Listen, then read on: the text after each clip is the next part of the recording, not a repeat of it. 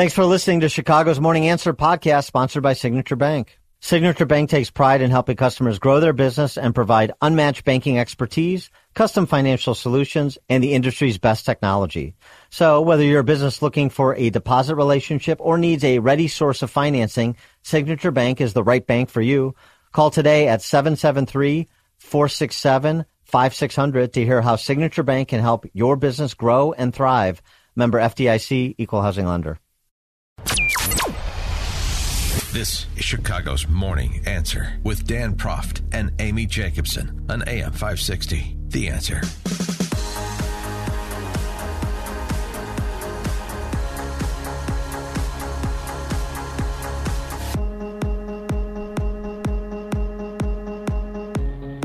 Um, I feel a lot of love in this room as I've felt every step of the way on this journey. Uh, I've called Brandon Johnson and Paul Vallas uh, to congratulate them on their victories in advancing uh, to the runoffs. We were fierce competitors in these last few months, um, but I will be rooting and praying for our next mayor to deliver uh, for the people of the city for years to come. Dong gone. Uh, Lori Lightfoot, uh, her concession speech last night to the end of the triple threat era in Chicago, but certainly not the end of identitarian politics. 312 642 5600, turnkey.pro answer line.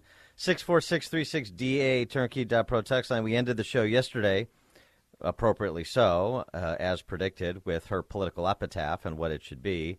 And we begin the show today with her concession speech and, of course, the anticipated, at least here on this show, since we know what we're talking about, the anticipated matchup in the runoff of Paul Vallas versus Let's Go Brandon.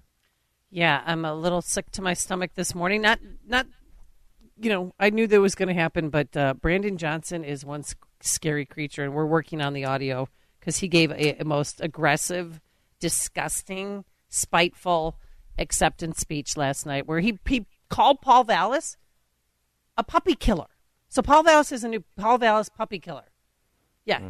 And I tweeted it out in the meantime if you want to see You it. You can't but even let uh, can't- people eat, drink, and be merry for twelve hours, and Right. you have to you have to celebrate. I mean, you, you you get to celebrate today, yesterday into today. Eat, drink, and be merry for tomorrow. We elect Brandon Johnson, mayor of Chicago. Uh, here's Johnson in his uh, victory speech, getting right after Paul Vallas. This is the truth about Paul Vallas. He has literally failed everywhere he has gone. In fact, Paul Vallas is the author of The Tale of Two Cities. Chicago, we cannot have this man as the mayor of the city of Chicago. No, no, we can't. No.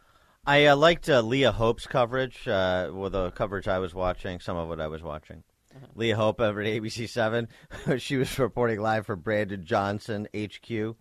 And she talked about how this, and, and Delia Ramirez, the Marxist congressman, one of our Marxist congressmen, Right. should be more general, not the only one, uh, introduced Brandon Johnson and noted the. Um, the diverse multicultural coalition and she said he said and you can tell it from the music they've gone from uh, salsa and merengue to chicago house covering uh, all of the varietals of music to show just how diverse the brandon johnson campaign is I mean, uh, okay, Paul. I I know I know Paul Vallas has a handle on the Chicago media. They're his friends. He knows how to deal with them.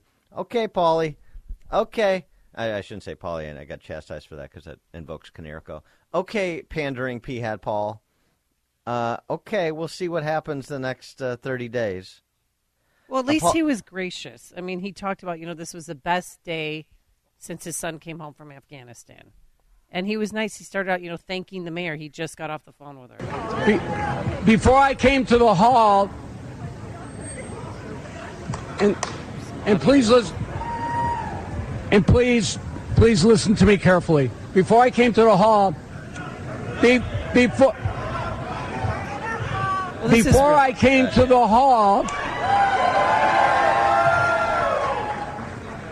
I received a call from Mayor Lightfoot congratulating me on being in the runoff.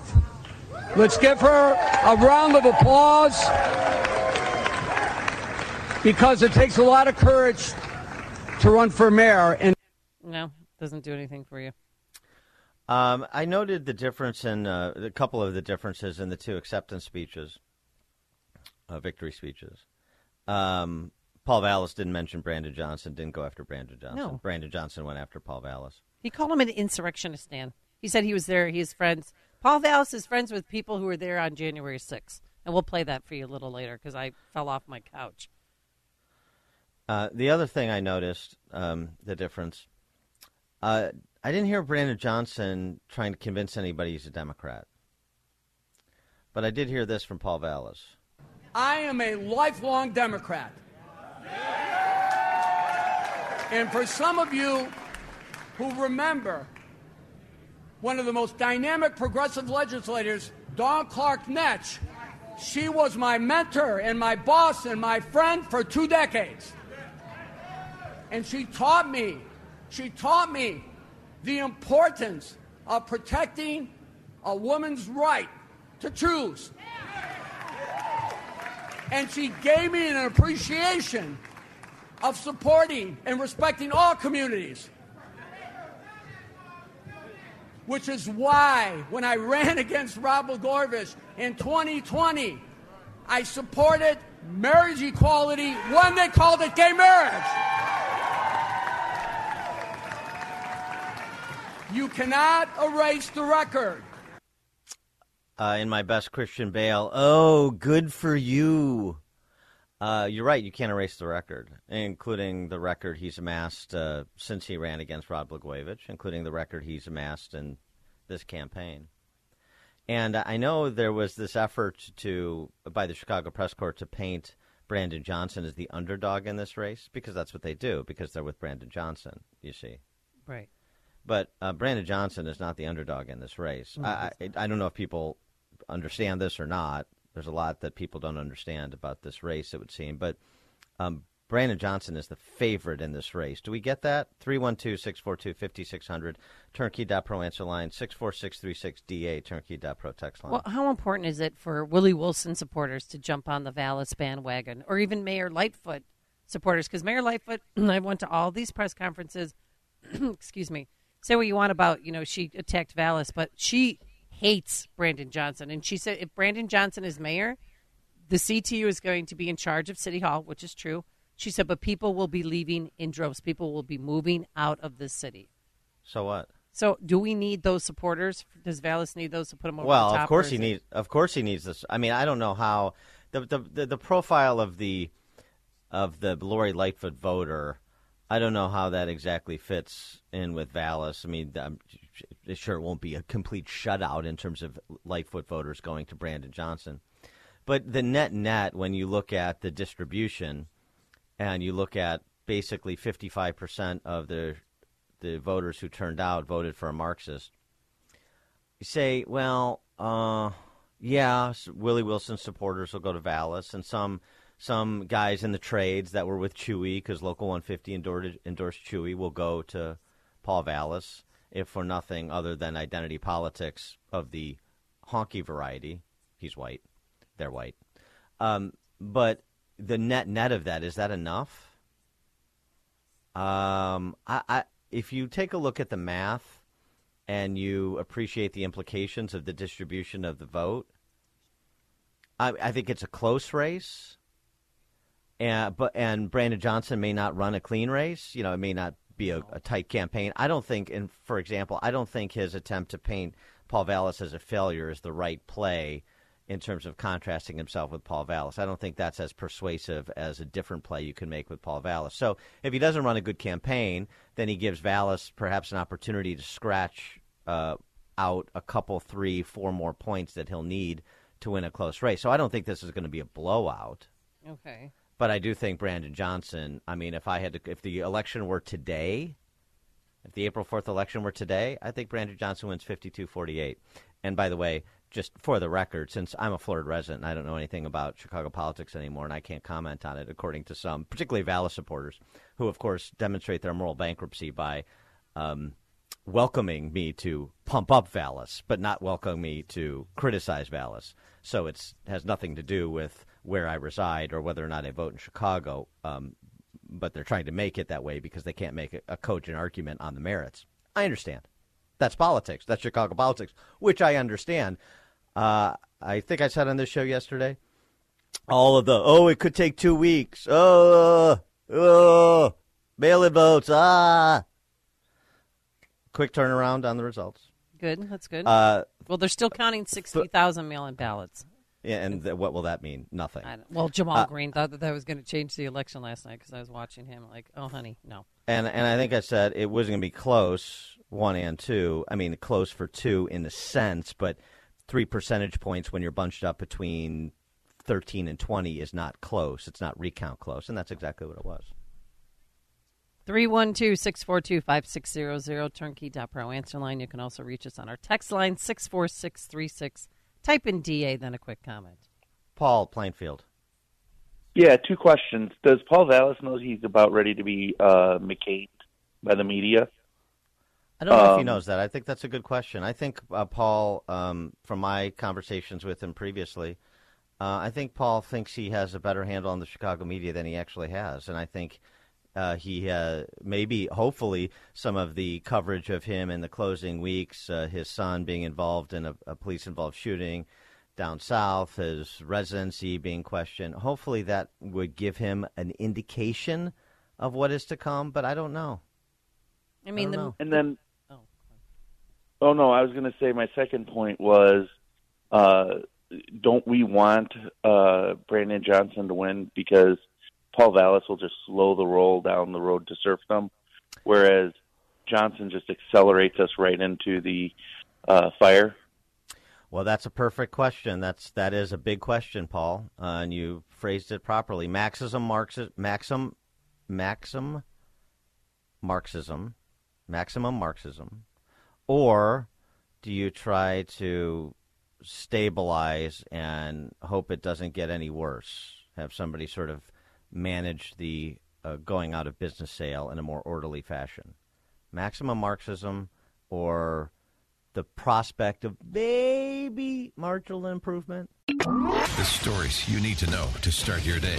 This is Chicago's Morning Answer on AM 560. The Answer. Business owners, now's the time for your business to make the move to a locally owned business bank. Hi, Mike Gallagher here to let you know that you don't have to look far. Signature Bank was founded in Chicago with a simple mission to help companies like yours grow, succeed, and thrive. Their decisions are made locally by a terrific team that knows your name, cares about your business, and invests in your success. That's why Signature Bank is my bank. I'm a customer. As business owners, they knew that local family owned businesses were not getting the help they needed or deserved.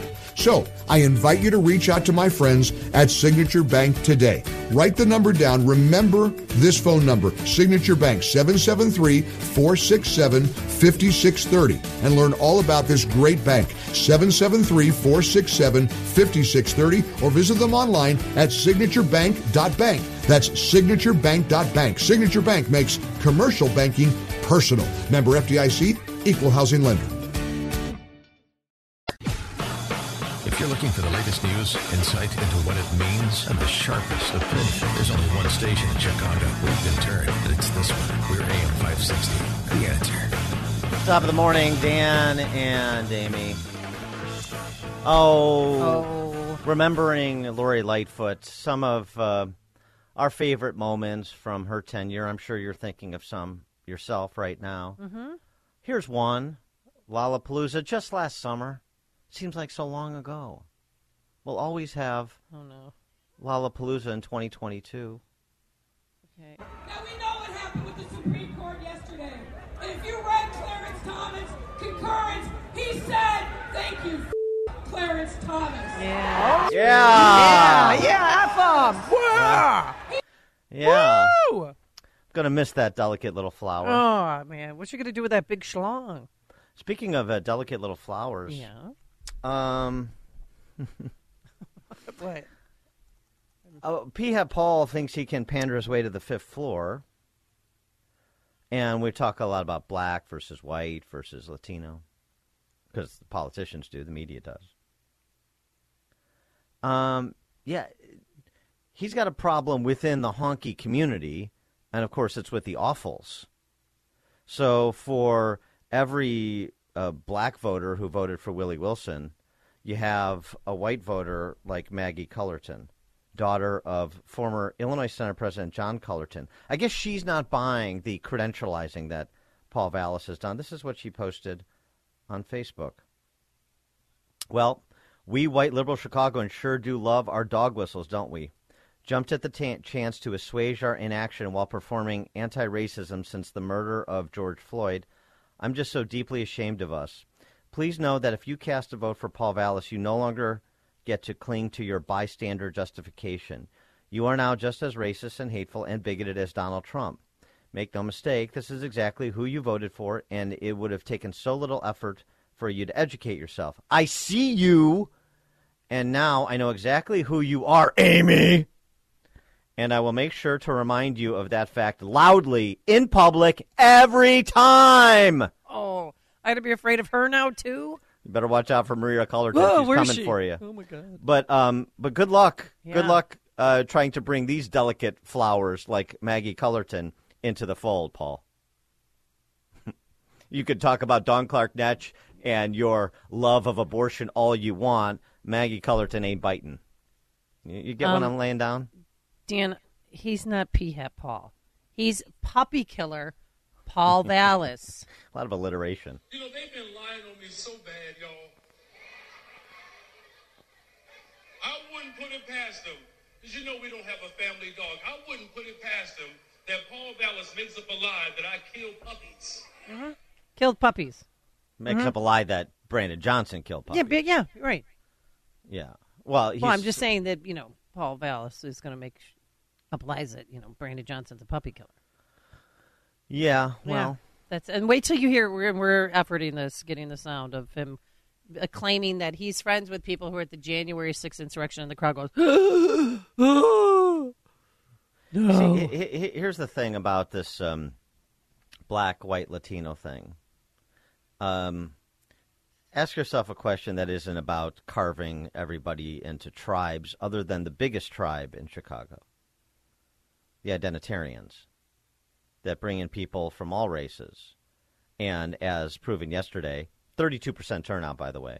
I know there's some votes to be counted, so maybe it'll get up to 34, 35, about where we said it was, about where it was in 2020, in Exact- 2019 exact 2019. Um, uh, and by the way, one ward over 50%. One ward had over 50% turnout. Guess which one? uh, probably in Jefferson Park. No, Jefferson Park. Oh, no. Mount Greenwood. Yeah, area? 19th ward. 19th Right. ward. So um, there's a lot more upside too for Brandon Johnson if you want to play identity politics. Which Paul Vallas, I'm I'm not sure if he knows if he wants to play it or not. He's very confused, uh, or at least the messaging is very confused because this is what happens when you're a leaf in the wind. Well, Trippy was out there, you know, talking to the media before Paul Vallas came up and gave his gracious acceptance speech, saying, "Oh no, no, Paul's very progressive. Oh Yeah, no, he's right. I'm like this white dude talking about white dude being a progressive. Okay, You're right. You're trying too hard, yes, exactly. It felt a little staged and uncomfortable.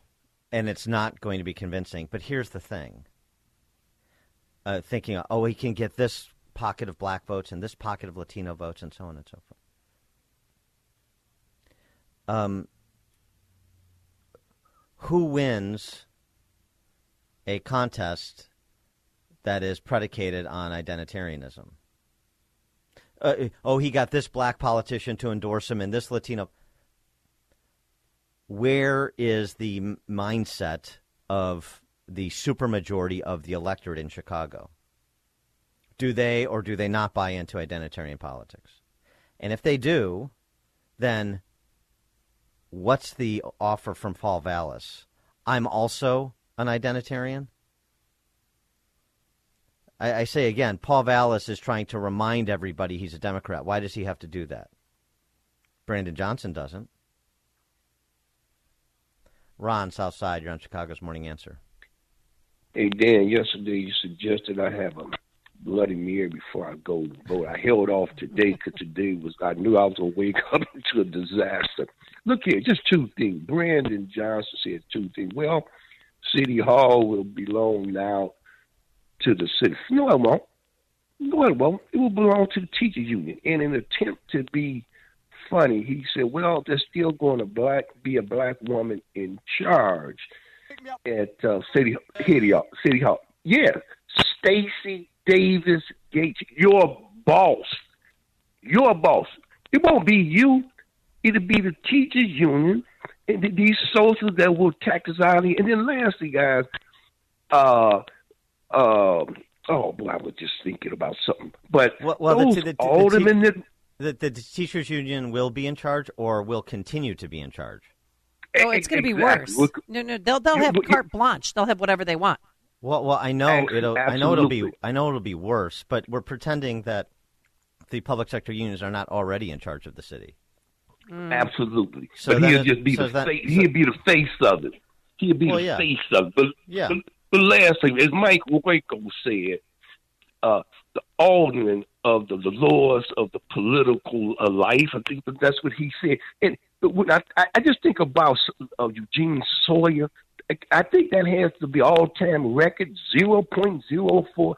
him and uh, Sophia King. So that still Rod, Roderick. Sawyer. Roderick Sawyer. Yeah. Yeah, yeah, I'm sorry, yeah, but Yeah, yeah, why, yeah, why, why would they even r- run it? So that's it, guys. Let me go ahead and finish this uh, Bloody Mirror and have a Yeah. good day listen Make it. y'all. hey, Ron. Ron, make it a double. yeah, Uh, there you go. We're gonna Thank need you it. thanks for the. I mean, he, Ron. he he's right. I mean, the children of the city are screwed. The people of Chicago are screwed because CTU. He's going to put their needs first. Whatever they need, guys. They are paying him currently right now hundred thousand dollars a year. So he's a Cook County board member. Is kind of a no show. I want to check in on that record, and I want to know how long he's been a community activist making six figures for CTU.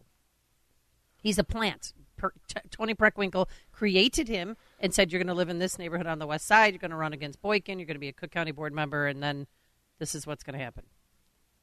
Why does Paul Vallas have to repeat that he's a lifelong Democrat? Why does he have to talk about abortion and marriage redefinition? Why does he feel compelled to do that? Well, because he's had an interview in 2009 where he said he was going to register as a Republican, or he was registered as a Republican, or run as a Republican, Mm-hmm. and then No. he came on this show too, and filled in for a few weeks.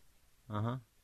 Um, go back to 2009 Mhm. because this is instructive. You have to know your history if you want to understand things. Okay. Why would he do that in 2009? Why did he say that on the Jeff Berkowitz show in 2009? Does anybody remember? Anybody know? No. Because he was thinking about coming back to run for Cook County Board President against Todd Stroger. He was positioning himself. And then he took a pass on that. And a few years later, he winds up running as Pat Quinn's lieutenant governor candidate. Well, that's a sea change. And then at the beginning of this race, as you're trying to figure, as he's trying to figure out the money, where's the money going to come from? Well, it's going to come from basically big Republican donors, which is who finance his campaign. And in order to do that, he's got to keep other people like the Bill Daley's and the Jerry Joyces of the world out of the race. So he She did. Last time he came in ninth. so- this so- time he came so- in first. So so he made overtures and signals and showed up at events that were center right in nature or even outright conservative. I mean, I saw him at a Breakthrough Ideas event uh, that Jeanne Ives hosted, her organization. It was me and John Kass talking politics. Paul Vallas was there. And he's been communicating with Jeanne like he had been communicating with me and others, asking me to get him a meeting with Dick Uihlein for cash. I So that was the, anything that, wrong with that. So, can, can I just explain, and then you can offer your response? So, so then it was so 2009. It was I'm going to be a Republican candidate against Toni Preckwinkle uh, against Todd Stroger for Cook County Board President. Then I'm going to be Lieutenant Governor under Pat Quinn. Then I'm going to run for mayor again, but I learned the lesson of 2019. I can't have a bunch of other white guys, particularly from powerful Dem families, in the race. And number two, where do I come up with the money? And then once I got the money and cleared the field of honkies, then it was time to re embrace my latent leftism. So I guess the question I would ask those pe- people with that quick summary of 15 years of oscillation by Paul Vallas is all the things that he said last night and has said at the campaign. Do you believe he'll effort to do any of them, or will the pandering just continue in perpetuity? And if it's the latter, then you know he'll who he'll have to be pandering to because you know who represents the supermajority in the city, and that would preclude doing much of what he said he would do. If you don't believe somebody, it doesn't matter if they're telling you things that you wish would happen because you don't believe them. And that's, I guess, the question you have to ask yourself about Paul Vallas, uh, which leads, leads into the second question, which is managing the decline of the city and preventing the possibility of an organic reform movement to actually present itself in the city. Or it's not bad enough yet. That's what a majority of the voters said yesterday. It's not bad enough in Chicago yet. So, maximum Marxism. Let's go, Brandon. And come what may, giving the people what they want. And then you have the possibility of an authentic reform movement and leader emerging. I think that, he reminded the crowd that he was Republican because he knew right away Brandon Johnson was going to attack him and call him a Republican, even go so far as to call him an insurrectionist. Let me tell you a little bit about Paul Vallas.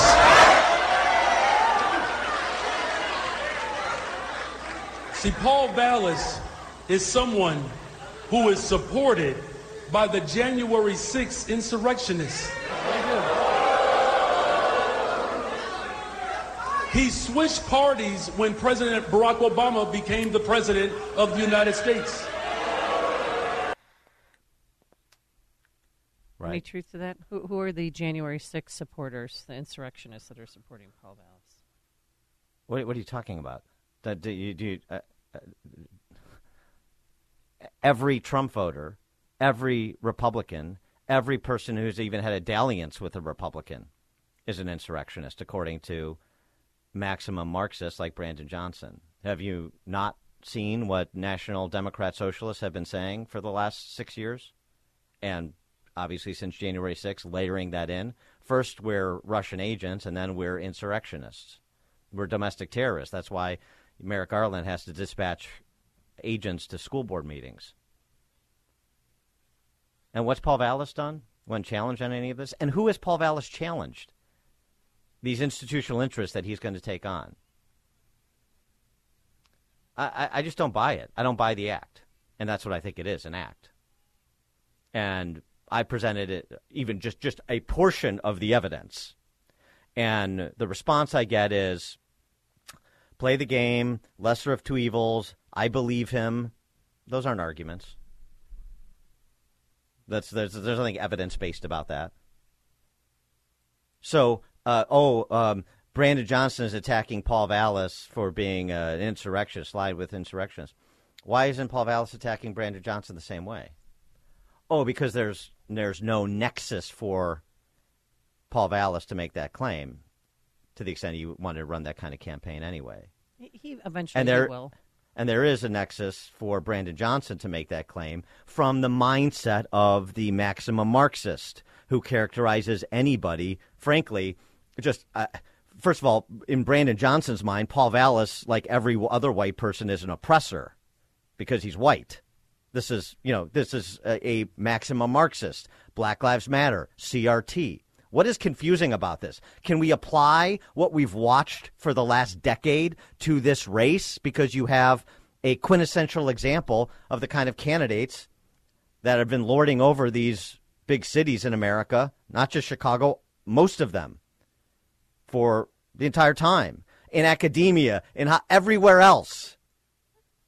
We just we're going to look at this race in a silo and pretend we understand nothing of what has happened to the city, state, and country, with Chicago being just a microcosm of that, particularly a microcosm of big city America? I mean, the, the Pollyannish attitude of the Paul Vallas voter, and frankly, these Republican donors to Paul Vallas, is breathtaking. This is why I say Brandon Johnson is the favorite. If the election were held today, as I said, it'd be 52 48 Brandon Johnson, I think, based on sort of back of the envelope math and extrapolating from yesterday's distribution of the vote. Well, Paul Vallas got 169,000 votes. Johnson got 100,000. And it was mostly older people that voted, 55 plus. So if Brandon Johnson wants to win, he's got to get the younger kids to vote or the, you know, 20 somethings to get out there and vote. That represented 34.5% of the vote. He's got the other two thirds of the vote that he can pull from, doesn't he? But it's not even the point. That's not even the point. It's a Brandon Johnson. It's his race to lose because Vallas and so many of these Vallas backers don't even understand the landscape in Chicago.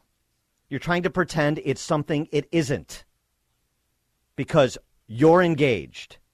Oh, now I'm upset, and I know other people who are upset, and they're afraid. Thus, the political landscape on the city has in, has, in the city has changed. Has it? What's the evidence? Turnout? No. Aldermanic races? No. Basically, a hold serve just about everywhere. What's the evidence?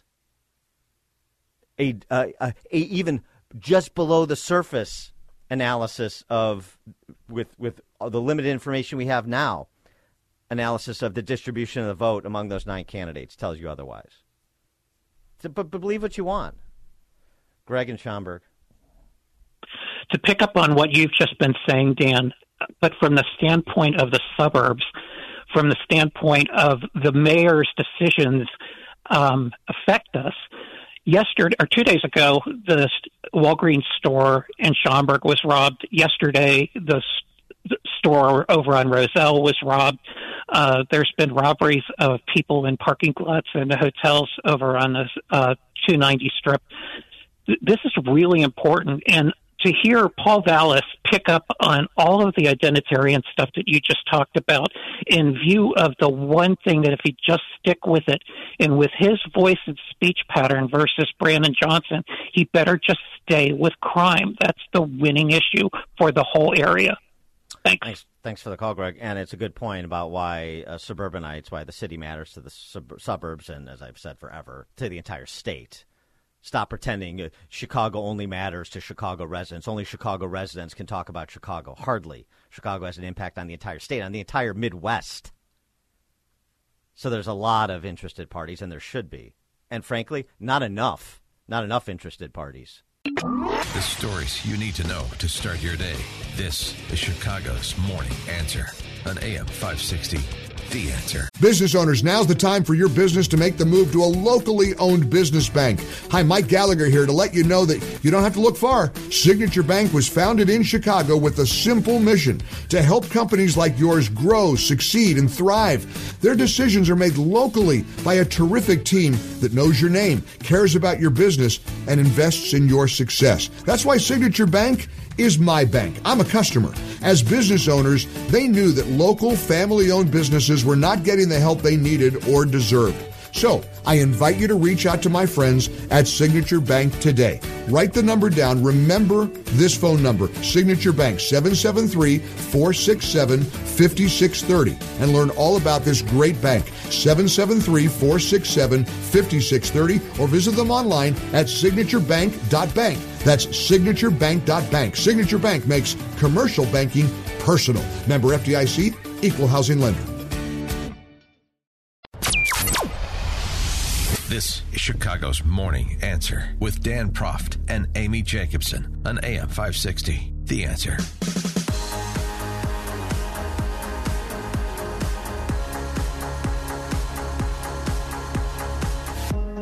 Top of the morning, Dan and Amy. Amy will be back shortly. She's a, a big star, so she's doing a hit with the Salem station in New York. Talk, uh, talk, talk up Paul Vallas. Maybe have uh, some New York Republicans drop ship him some money too. He'll need it. Uh, the big guy, Mr. Ten Percent, President Biden's been having a, a, rough week. It started over the weekend when uh, he sat down with ABC News to talk about uh, the prospects of his running for reelection, and um, uh, tried to address the question of people feeling the country is not on the right track, that they are losing ground financially. And uh, here's what he had to say. Well, look, I think it goes well beyond the economy. Think about it. You make the news. I mean, you interview for the news. Can you think of anything I turn on the television and go, God, that makes me feel good? Almost anything. Everything is in the negative. We're also finding out now that uh, one of the outlets has decided that they don't put things on they know to be false in order to uh, increase their ratings. So I think things are a little out of whack, and I don't blame people for being down. You know, when you had a year, oh, two years of uh, of the pandemic, kids out of school, uh, the mental health problems in the country are seriously increased, especially among young people. Some things are, for example, even feeling down about employment, they've got better jobs, they're making more money. Inflation is still higher than it should be, and uh, you know everything from gasoline prices to a, to a, a war going on in Ukraine. I mean, so I can't think of a time when there's been greater uncertainty. Notwithstanding the fact we've created an 800,000 manufacturing jobs, we're better off than virtually any other major nation in the world economically. But it's understandable why people are just down. Yeah, because of all these um, external factors that are beyond his control. And uh, despite all of the progress that he's made. We're still the tallest skyscraper in Wichita, and that should be good enough. So it's just a marketing problem and a media problem. You know how tough the D.C. press corps is on uh, frontmen for maximum Marxism like Joe Biden. Sure. Okay. Joe uh, seemed to be at one time arguing for himself, and then ar- the other time uh, arguing for people who uh, find him uh, lacking in terms of his stewardship of the country.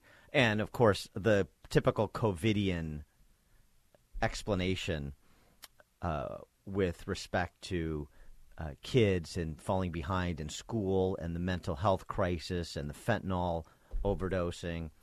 These things just happened. They're not the result of any policies. Lori Lightfoot, dearly departed, the same way. You know, all these things happen to us these are all natural disasters, not man made disasters in the form of our policy responses. So, and Joe is not the uh, sharpest tool in the shed, as I think he's proven over the last 50 years. And so he has a hard time um, getting out of these rhetorical morasses into which he puts himself.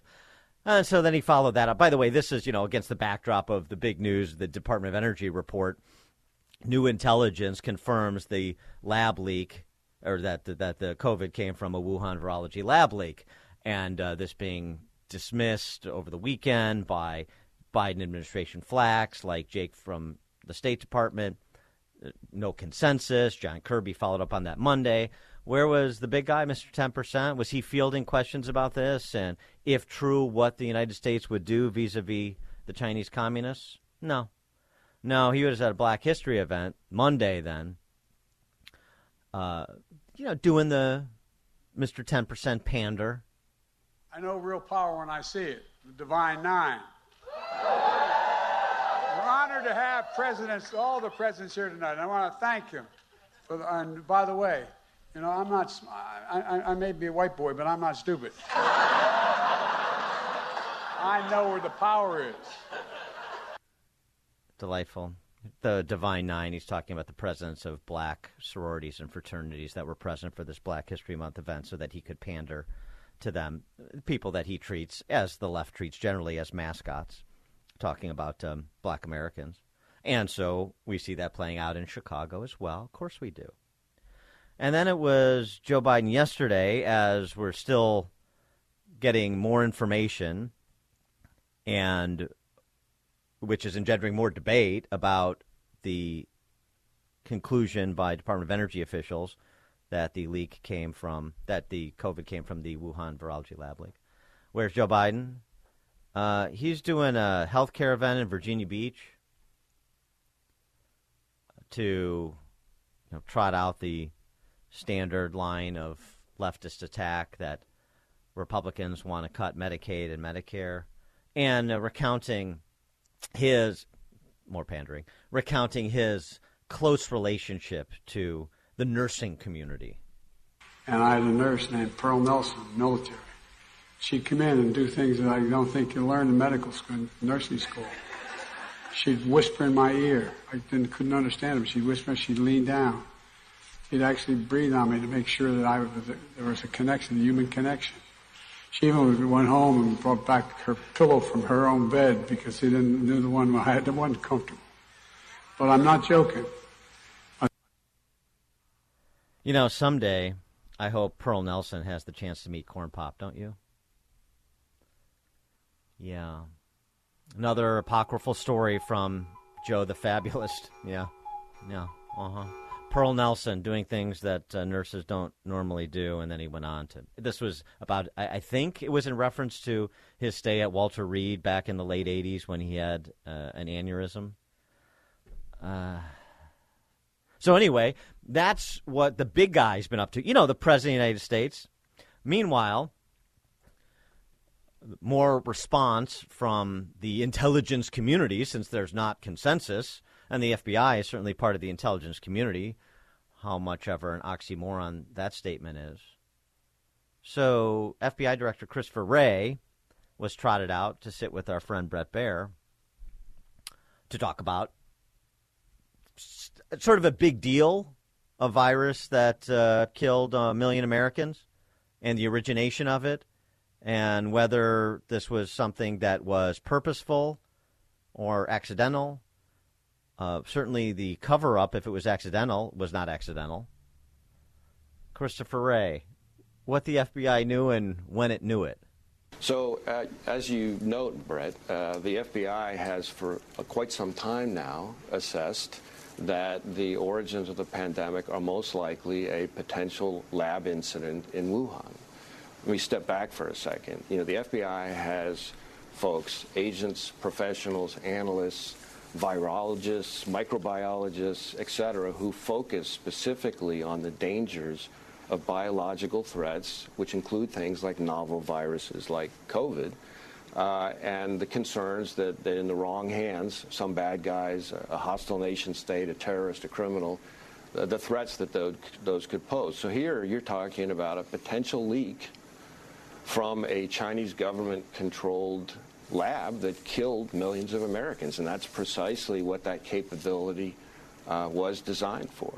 I should add that uh, that our work related to this continues, and there are not a whole lot of details I can share that aren't aren't classified. I will just make the observation that the Chinese government seems to me has been doing its best to try to thwart and obfuscate uh, the work here, the work that we're doing, the work that our U.S. government and, and close foreign partners are doing, um, and that's unfortunate for everybody. Uh, isn't Christopher Wray just a treasure? It's uh, well, yesterday, February of 2023, and Christopher Wray is pretending. Yeah, that's where the FBI has been the whole time we're doing the work. Yeah, yeah. What, what's with these Chinese communists uh, covering up the leak from the lab? Oh, that's what Christopher Wray has been shouting from the rooftops. Hadn't you heard? 312-642-5600, turnkey.pro answer line. 64636DA, turnkey.pro text. No, I can't, you can't talk about the work they're still doing oh, on this because uh, he has to go Oh yeah, you'd have to go to, to, to Joe Biden's Corvette to get uh, that, that, classified information. But uh, the the the gall of Christopher Wray and the FBI by extension to come out after this DOE report say, "Oh yeah, yeah, no, I know, I know. We've been saying that the whole time." I, was I asleep for the uh, oh, yeah, the parts of the, la- the last three years where Christopher Wray was saying, "Of course, it's a lab leak." and the Chinese communists are covering up, and the FBI is on the job in consultation and co- collaboration with our intelligence agencies. Well, this is why nobody will ever trust the FBI ever again. They cannot get their reputation back. Uh, it's just remarkable the revisionist history. So okay, oh well, so now we got two things. Where if uh, uh, Mr. Ten Percent, the big guy, President Biden, can pull himself away to, from pandering to minority groups and pandering to nurses to address what do we do if this is true? Do you believe it's true? Are we going to listen to people say there's no consensus in the intelligence committee, your NSA, your Pentagon spokesman, and then have your your FBI director come on and say, "Yeah, of course, of course it was." Okay, so then if if, if Christopher Wray, of course it was. Do you believe Christopher Wray or not? Do you believe the officials at Department of Energy and the new intelligence uh, upon which they're basing their decision or not? And if you do, then what are you going to do about it? Where, where, where is Karine Jean Pierre to explain this all to us? Uh, just stunning. By the way, th- we mentioned this piece yesterday, but it just bears repeating because Marty Makary, uh, Dr. Marty Makary from Johns Hopkins, he has been an invaluable resource over the last three years. He has been one of those uh, medical professionals. He's a medical doctor and an MPH, public health, uh, who has called balls and strikes, who has challenged the orthodoxy of opinion emanating from CDC, NIH, the COVIDian classes. And he hasn't gotten the same sort of credit for uh, the heat that he's taken that Jay Bhattacharya and Martin Kulldorff and a lot of the others have. But he's certainly in that category. He, he wrote this brilliant piece, which should be laminated. I'm going to laminate this piece. Okay. I'm going to make it a bookmark. I'm going to put it in my pocket Constitution so I have it with me at all times. Please, can you send me a copy too? In the New York Post, 10 myths, myths told by COVID experts, now debunked. 10. And this is just, you know, a table of contents. Natural immunity offers little protection compared to vaccinated immunity. Masks prevent COVID transmission. Number two. School closures reduce COVID transmission. Three. Myths debunked. Was there anything these people were correct about? Number four, myocarditis from the vaccine is less common than from the infection. This uh, I want to add a, one more piece to because this is still being hotly debated. Uh, he makes the point we now know myocarditis is 6 to 28 times more common after the COVID vaccine than after the infection among 16 to 24 year old males. So, those of you out there with a uh, son 16 to 24 or mm-hmm. who is 16 to 24 men, let me repeat myocarditis 6 to 28 times more common after the vaccine than after infection. Unbelievable.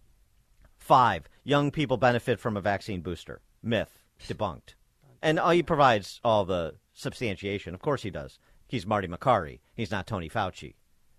He's not J.B. Pritzker. He's not Lori Lightfoot. Number six, vaccine mandates increase vaccination rates. That's an interesting one. Oh. Haven't heard that talked about a lot. Study uh, from George Mason University details how vaccine mandates in nine major U.S. cities had no impact on vaccination rates. They also had no impact on COVID transmission rates. And all those people lost their jobs. Members of the military defending this country lost their jobs. It's just unbelievable. Misinformation uh, uh, number seven. COVID originating from the Wuhan lab is a conspiracy theory. Not according to Christopher Wray. No. And Dan, aren't you and I are old enough to remember when people were banned on social media yeah. for even bringing up the possibility of a Chinese lab leak. We got suspended. We got we suspended on YouTube routinely for violating all of for not abiding all of these myths. Yeah, that's right. Number eight, it's important to get the second vaccine dose three or four weeks after the first dose. Oh, please. Number nine, data on the bivalent vaccine is crystal clear. In my opinion, writes Makary, the data are crystal clear that young people should not get the bivalent vaccine. It would have also spared many children myocarditis. And number 10, one in five people get long COVID. Oh, long COVID, long COVID. We hear a lot about this. The Center for Disease Control and Prevention claims 20% of COVID infection can result in long COVID, but a British study found only 3% of COVID patients had residual symptoms lasting 12 weeks. What explains the disparity? Makary writes It's often normal to experience mild fatigue or weakness for weeks after being sick and inactive and not eating well. Calling these cases long COVID is the medicalization of ordinary life. Off by a factor of seven.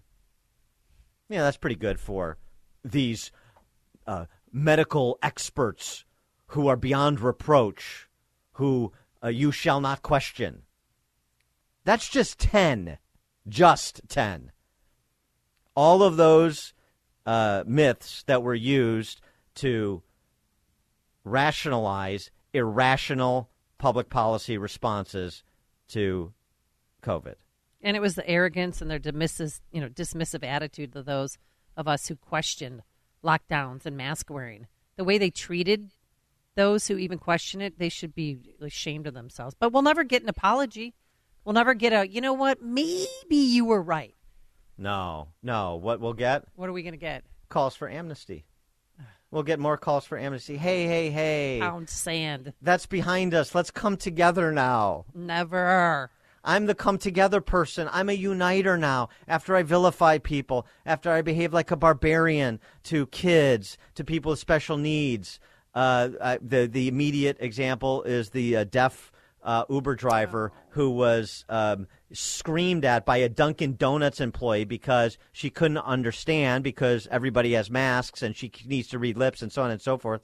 She uh, uh, b- b- recorded this tearful video of just how frustrated she was trying to live in this world, not just with the restrictions, but then people's high-headedness when it comes to imposing them because they wanted to show how how much how committed they are to fighting off COVID, to slowing the spread. You should have seen how many people had masks and double masks yesterday at the polling place. Of course it's, they it's, did. it's like Of psychotic. It's a cult. You're like, well, I'm saving lives still. Yes. Yeah, well, you're, Chi- well, you're not. Chicago is one big death cult, and, and COVID just added a layer to it.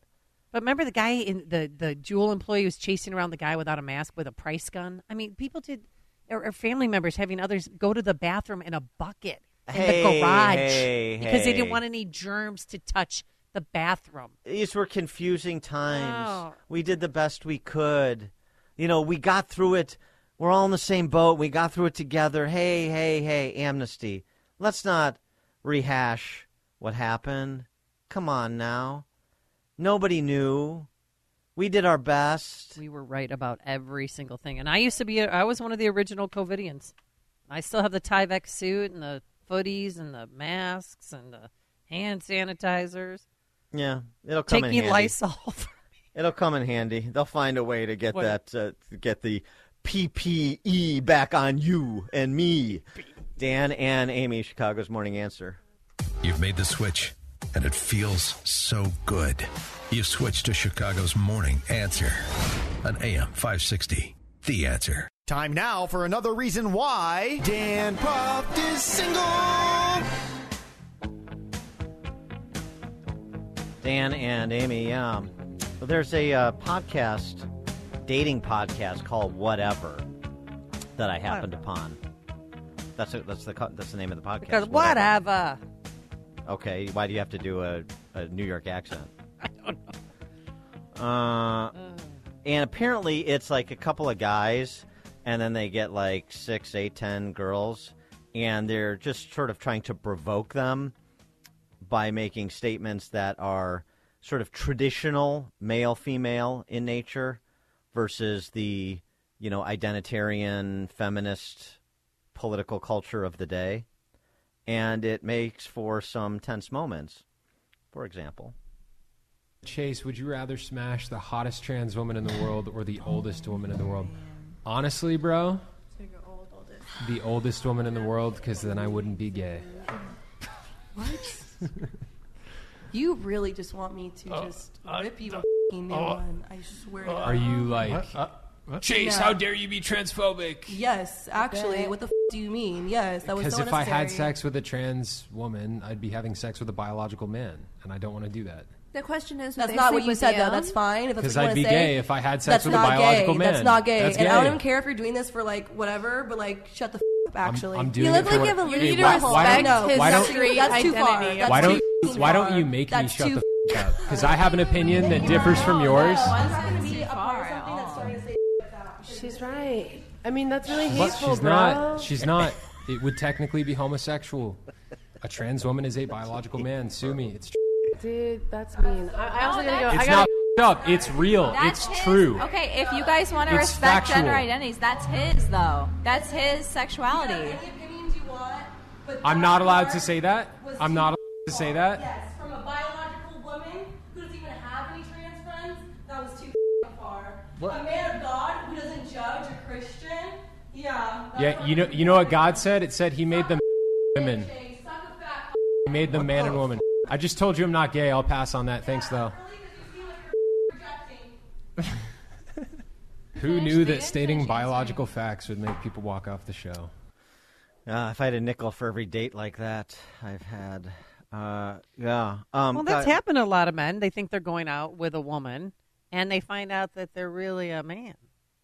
Movies are made of this kind of stuff. Well, uh, uh, uh, m- the more to the point here, um, they think they're going out with a woman, and they end up going out with a shrill, foul-mouthed peahat. Because that was the actual exchange, wasn't it? Yes. Uh, gee, I wonder why this Pew Research study finds 63% of men under the age of 30 are electively single. That's up about uh, 25% since pre pandemic. 62 thirds, almost two thirds of men under the age of 30 are single. Golly. And by the way, we're talking about these young people here were, you know, maybe uh, certainly under the age of 35. Yeah. Maybe this dynamic that's being put on display by the podcast, whatever, can provide some mansplaining for that statistic. Um, But they right. stormed off this. I mean, come on. I'm offended. This is not a safe space. Well, I mean, I um, need to leave. Uh, he is right. If you have sex with a trans woman, you're having sex with a man. I mean, is that that's this is in controversy these days? That's sort of the point. Uh, let's try another one. This is Okay. a a classic, but the uh, exchange is fun, particularly because of the well, the lack of thoughtfulness, to be generous, of the uh, woman in defending her position. Would you describe yourself as a feminist? Yes. Do you believe in gender equality? Uh, yeah, of course. Okay, so how do you reconcile believing in gender equality but also holding men to their traditional gender roles of paying for the first date? well, I'm, I'm just saying that's my personal view. It- the- a woman can, being a feminist is just doing whatever you want to do and Wow, not really? being bashed by society for that. And uh, obviously, like, like um, standing up for like women's like rights and stuff like that. But when it, I don't know. I just feel like this question's really dense. If My question is if you believe in gender equality, don't you think you ought to split the bill on the first date? Um, no, because my main concern with gender equality is through, like, yes, in society, like fixing that, and through, like, the system. But yeah, I don't. Oh my god. It's too much. The question. I can't process this. Oh my God! Somebody get me out of here, please. Oh, I love the old splitting the check question, which is something I'm completely against, by the way. Oh, Uh, I'm against that too. Oh well, Women yeah. should obviously pay the whole. Uh, they should pay full freight. Wasn't there a woman who got every meal paid for for the past year because she went on different dates and men Yes, paid for her yes, meal? every every Every woman, one, yeah. every single woman. Oh, Dan. For the most part, Uh. am I wrong? No, there's some there. The, these millennials they split the check. Well, that's Telling you. because that's because they're you've, there- some of these millennials learn from their uh, p hat parents to be male impersonators. I, I flew back from Atlanta the other day, and this older woman, she had to be in her 80s. She was having trouble getting her suitcase up in the overhead bin. And I, you know, I don't have the best back in the world. And I said, "Is it really heavy?" And so she and I are both. Ugh. And this kid sitting there, like, "Son, young man, get up and help." Well, it's not my bag. That- That's, he didn't even receive because he has earbuds in. He's like, "What? What?" He didn't even help.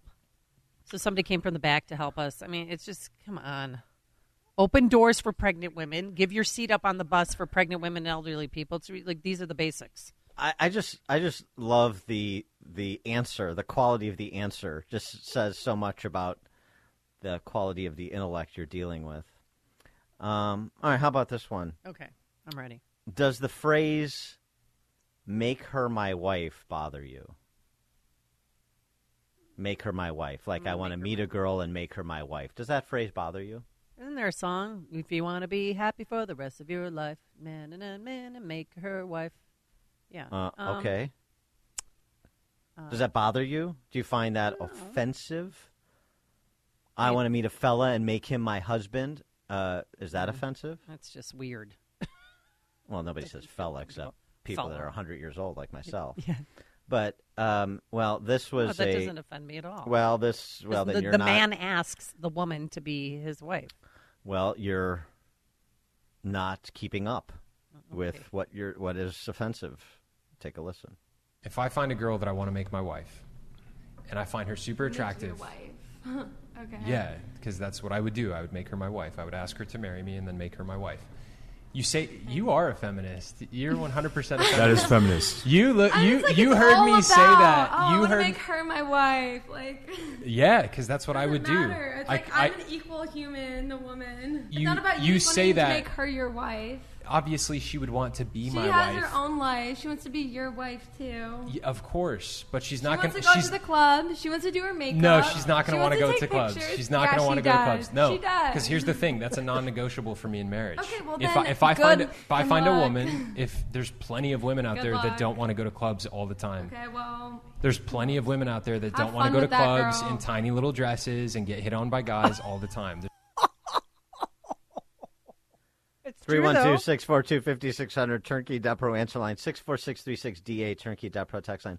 I th- there are so many things that would be uh, so painful that I would rather do than spend one podcast with those women you just heard from. And that's why Dan Proft is single. And apparently, uh, almost two thirds of men under 30 agree with me. So I feel like I'm in good company. David in Winnetka, you're on Chicago's Morning Answer.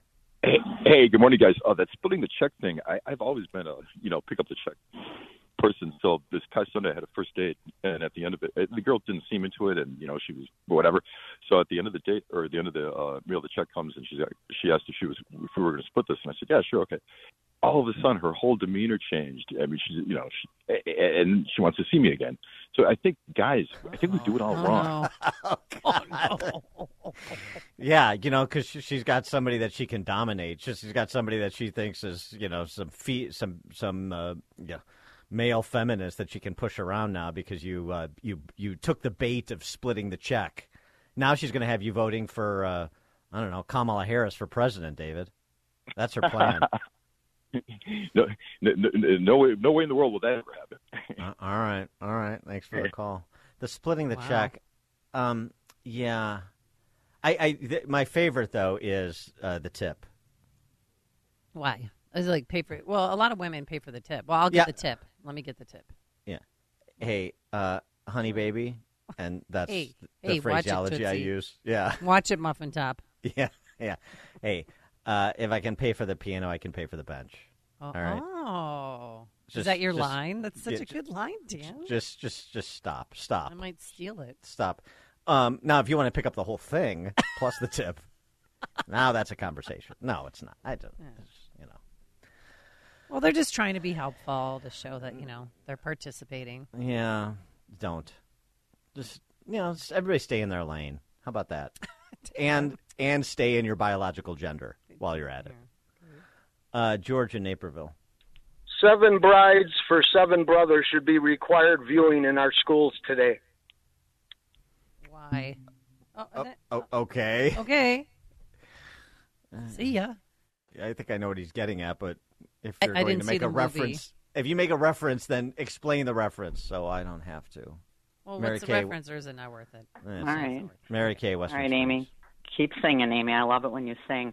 So my daughter is, um, you know, she dates down at school, and um, they, it's the agreement. oh, Well, I mean, what most kids do, and she's a big negotiator. She's um, like, all right, we'll split it this time, and she she overthinks this. You know, we'll split it this time, and next time I'll get it, and the time after that you'll get it. So it's real equitable. Equitable is a big thing with Oh, yeah. um, Mhm. the dating scene, don't you think, Dan?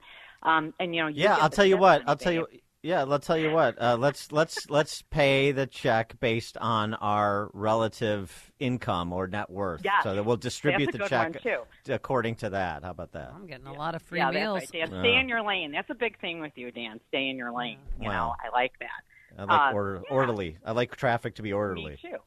I like order too. I like structure. I like order. Um, and you know, as far as like the helping. Well, wait. So, so, so, wait, wait, wait, wait, wait, wait. You talk about your. So, how how's your daughter doing? Is she Is she meeting any real man, or does she not want? No. to Does she just want to meet She like didn't. male She finally met one guy. I don't want to give you too much information, but she met Yeah. one guy. She finally has a quote unquote, you know, he's a boyfriend. He he is an actual boyfriend. She's a senior in college. Okay, she's Mhm. never met a guy who was worthy of her in her Mhm. own mind because I I didn't know. You know, Mhm. um, she's one of the you know she likes to study. She likes to do her stuff. She doesn't. She's like, And what's "Fuck, what's what's what's and what's this? fly." What's this guy? If you want my approval, which you're seeking, what, what's this guy's story?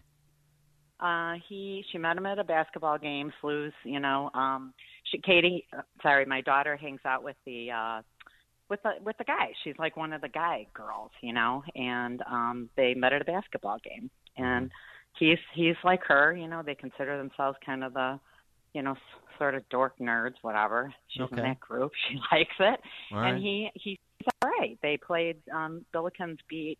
Who did they beat last week? I don't remember, but they they pounced on um, Loyola, Dan. Loyola. Oh. Yeah, well, Loyola's They terrible. kicked Loyola's butt by Yeah. like yeah, well, I didn't know, fourteen Okay. points. Uh, and so, what- but what's this guy's story? Is he like a computer science guy who's going to go start a tech company, and make a billion dollars? Is that? Well, he's already good. Yeah, maybe he already graduated. He's um, working in St. Louis. The ultimate goal for Kate, my daughter, is to get to um, D.C. because she's political journalism Oh, um, boy. minor, Catholic studies minor, and political science major. And she, you know, she writes. She she gets her work published in Okay. the St. Louis paper. She did a big thing on mental health because she RA'd during her junior year during All the right. college So, year. so, that so, that so, was. Yeah. So, is this? So, are we talking? Are we doing? Are you hearing wedding bells? Is that what I'm hearing? Have you met him? Oh God, not yet. Jesus Christ, you don't do Oh, that. Mary, I mean- Mary, Mary Kay, don't say the Lord's name in vain. There's no Exactly. Oh, I'm sorry. Well, that's no, the that's just Yeah. not. No, well, that's Okay, I, sorry, I understand. but- That's my reaction when the topic of marriage is raised as well. Well, you know, a lot of kids down there are engaged. You know, because the kids, you know, that church down there, St. Francis Xavier, is packed every Sunday night for college church. There's 800, 900 kids in there. You know, it's a it's a Well, huge a- cathedral. Well, Huh? it's a current, the more more of that Christian revival we Well, see going on. At Mike Scott, like isn't your son engaged? Kay, He, he goes to it. SLU. And Yeah, he's, he's an. RA at SLU too. Oh, and he's engaged. Yeah, he's in Marquette Towers. He's uh, graduating in May. All right. And All right, very to be good. wed in July. Oh, I'm so happy for you. I'm happy um, too. we got a text message, Dan. Uh, just the tip? Question mark. Yeah, it doesn't count. Just the, the tip doesn't count Just in just in both throw that out there, contexts. yes. Yeah, Uh-huh. uh, Marty Naperville. A couple of things, Dan. A little advice: don't date girls that everything they say sounds like a question. Right. Okay. Sing song. And number yeah. two, something uh, something that uh, that you guys were talking about before about the airplane. When Amy was talking about, I was just doing a a flea market or a garage sale in Florida, getting rid of heavy furniture. This young girl says, "Oh, let me call my husband to help." He comes over. I lift one end. She lifts the other end, and he's telling her, "Okay, dear, back up, back up. We're getting close to the van." I'm like, "Really, dude? Pick it That's up." awesome. It's awesome. Yeah, unbelievable. Hey, uh, you take the heavy Hey. end. I got. I'll. yeah, I'll get the door. Uh, Steve St. Charles. Good morning. How you doing today, Dan? Good. He's fine, thank you. Yes. Yes. Good. So Always the same. men need to be men. Open the door, pay the check. Uh, when you're walking down the road, girls walk on the inside. I don't know. I don't think anybody ever taught guys how to be right in the last 25 years. However, my boys do. They're on time. They open the door. They pay the check. They do all the right stuff. And let's get back to it. What is going on here? And also, walk Steve. down the stairs first in case she falls. You can catch her. Hmm. That's something my grandpa taught me. So I do it all the time to men. Um, I, I, so uh, th- this is, you know, not for me. This like um, dealing with the distaff side, but um, I think I have a job that I can help other people, and um, I'm, I'm so glad I saw this this ad. It was this profile of the New York Post. Guy posting uh, on this on his dating profile lives in Greenwich Village. I'm seeking a soulmate, but first I'm seeking Cyrano de Bergerac. Me, a 30 something guy with a good hinge profile but a low motor for messaging. You, a witty banterer that loves the apps. Us, the most unstoppable force on the New York dating scene. But listen to listen to the comp. You'll be paid a commission, two hundred dollars for a date, two thousand dollars for a girlfriend, ten grand for a wife. So I can write. Yeah. I can I can compose some prose for this guy to use to get dates, and and so I can I can hook people up and get compensated. I think that's my new side hustle. You're Yenta. You're Yenta. I mean, I mean, you know, I I I remember like poetry that I can just this is like cut and paste for me. And since nobody reads, uh, for example, Shakespeare anymore, because of course he's a white male oppressor, they won't even know the reference, but they'll be wowed by this vintage rhyme, right? For example, Sonnet 17. Yes. If I could write the beauty of your eyes and in fresh numbers number all your graces, the age to come would say, This poet lies. Such heavenly touches never touched earthly faces. Tell me that's not going to at least get the two grand for the girlfriend. You can pay for the check now. Thank you.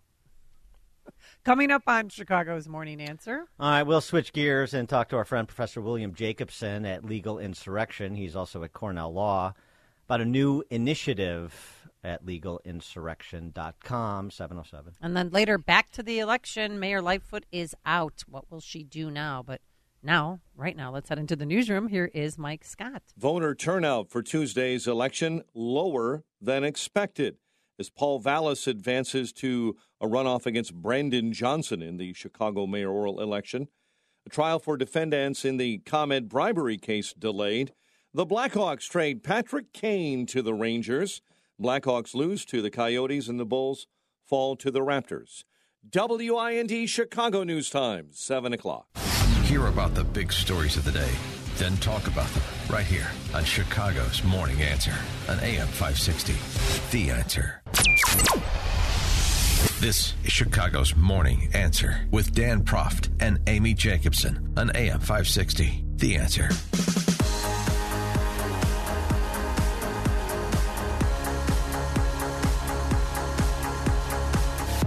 Top of the morning, Dan and Amy. So this uh, tweet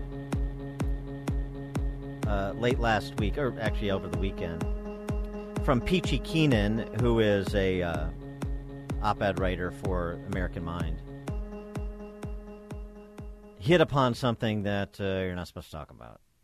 Oh boy, went viral because of the hue and cry of identitarian leftists in response to what she posted. The tweet college admission season update from a friend. Niece got 1450 SAT, 4.2 GPA, competitive athlete. She didn't even get into her safety schools. Ooh. Going to a junior college this year and is very depressed. This actually happened last year, um, but which she corrected. But regardless, this is the point. 1450 SAT, 4.2 GPA, competitive athlete. She didn't even get into her safety schools. Going to junior college this year, very depressed. The persons of color kids in her class, C students at best, are all headed to Berkeley. And that broke the internet with the how dare you and you're making assumptions and even some people saying 1450 isn't a very good SAT score. I mean, Great essay. Are you kidding me? Please. I mean, you can get in an Ivy League school with that easily. it's 95th percentile, but okay.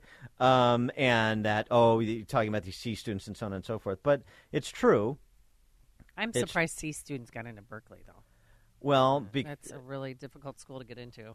But, not, okay. n- well, the point is not if you're of a certain uh, pigmentation, if you're a person of color. The Yeah, I know the admission game rates, well. the admission rates are different, and this is something we're not supposed to talk about. In in point of fact, Elon Musk is talking about it. Uh, he talked about it in part in response to the Scott Adams controversy, in part in response to this, saying, "Look, um, used to be blacks that were discriminated against when it came to things like college admissions, and now it's whites and Asians. How about just not discriminating?" Um, Harvard uh, Harvard applications, uh, Harvard applicants in the top ac- academic decile have different chances of admission depending on their race. Asians have a 12.7% chance of admission, whites 15.3%, Hispanics 31.3%, and blacks 56.1% in the top academic decile. So that's the prequal. But then once you get clear that threshold, you go from Asians have a 12%, 13% chance to blacks having a 56% chance with whites and Hispanics in between. Is that the way we should do it? For more on the topic, we're pleased to be joined by Professor William Jacobson, clinical professor of law and director of the Securities Law Clinic at Cornell Law School, founder of legalinsurrection.com and president of the Legal Insurrection Foundation. And Legal Insurrection has just launched their Equal Protection Project to fight equity discrimination. And remember, equity and equality are antonyms, not synonyms. We're talking about equity when we're talking about this tweet and the debate that it, that uh, it generated, not equality. Professor Jacobson, thanks for joining us. Appreciate it. Thank you for having me on again. What's your response to uh, the college admissions flap as a lot of parents are befuddled by the academic records their kids have put together and then the schools that they can gain entrance to with those records? Well, we get a lot of reports of similar sort of things. It's hard to know kind of nationwide or on a mass scale what's happening, but certainly the statistics that have come out in the Harvard case, you just cited some of them, and they were really foundational to the Asian students bringing that lawsuit, do seem to indicate that there is racial discrimination in college admissions. And of course, we see it in many different areas.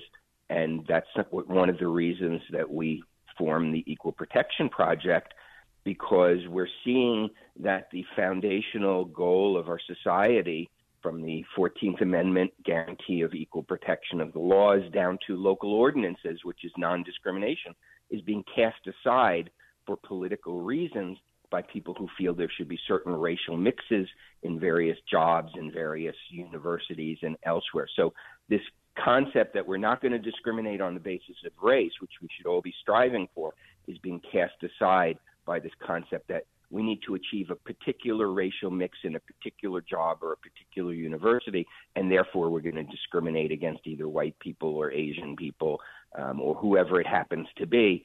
And that's just so damaging to our country. It, it really tears us apart.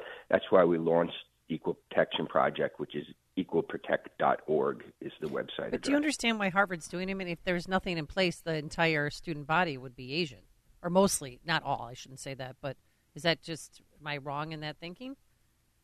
Well, I don't know. I, I certainly don't think the entire would be, but it would be relative to the population disproportionately of Asian background. But I guess the question is, so what? Okay, if you Yeah. have certain measurements that you consider to be, you know, legitimate measures of merit, whether it's grades or SAT scores or whatever it happens to be, and one group happens to outperform others, so what's wrong with that? Our view is as long as each individual is being treated fairly without regard to race, then group outcomes don't matter. We don't buy into, I don't accept that group measurements are the way to measure fairness. The way to measure fairness is how each individual is treated, which is what, at least until now, the law has always required. While there was a carve out, a little bit of an exception for higher ed, which may go away soon with the U.S. Supreme Court decision in the Harvard case. But individual fairness is what matters. That's what the Constitution guarantees. That's what our laws guarantee. And the fact that one group may outperform another is really not a measure of anything. And it's certainly not a measure of discrimination. You can't assume that there is discrimination because different groups have different outcomes. And all of the people who say, well, what else could it be? Well, you're asking us to prove, uh, disprove a negative. Why don't you prove how a particular person was discriminated against? Don't just assume it. Yeah, I, the Constitution, our constitutional rights are our individual constitutional rights. They're shared among us all equally as individuals. Um, it's not a zero sum game, which is what these identitarian groupists want to make it. Um, also, I mean, we, we shouldn't be. How, are we surprised by this? It seems to me the identitarian left just doesn't like the consequences of their viewpoints um, known. They don't want people to connect the dots. They want people just to think about, oh, well, this is a good idea to provide more opportunity to this group or that group. But then when they see, well, here's how we're going to do it by these hard line discriminatory policies with specific quota percentages, oh, well, I'm against that. Well, no, well, you you just don't want to connect the consequences uh, to the premises from which you start. Uh, of course, this is what they're doing because this is who they are. This is who's in charge of all the colleges and universities in this country. The, uh, this is the people, the people that are signing, you know, uh, Henry Rogers, aka Ibram Kendi, uh, who, you know, explicitly says the way to cure past discrimination is with present and future discrimination, and so that's what they're doing. Of course, they're doing it.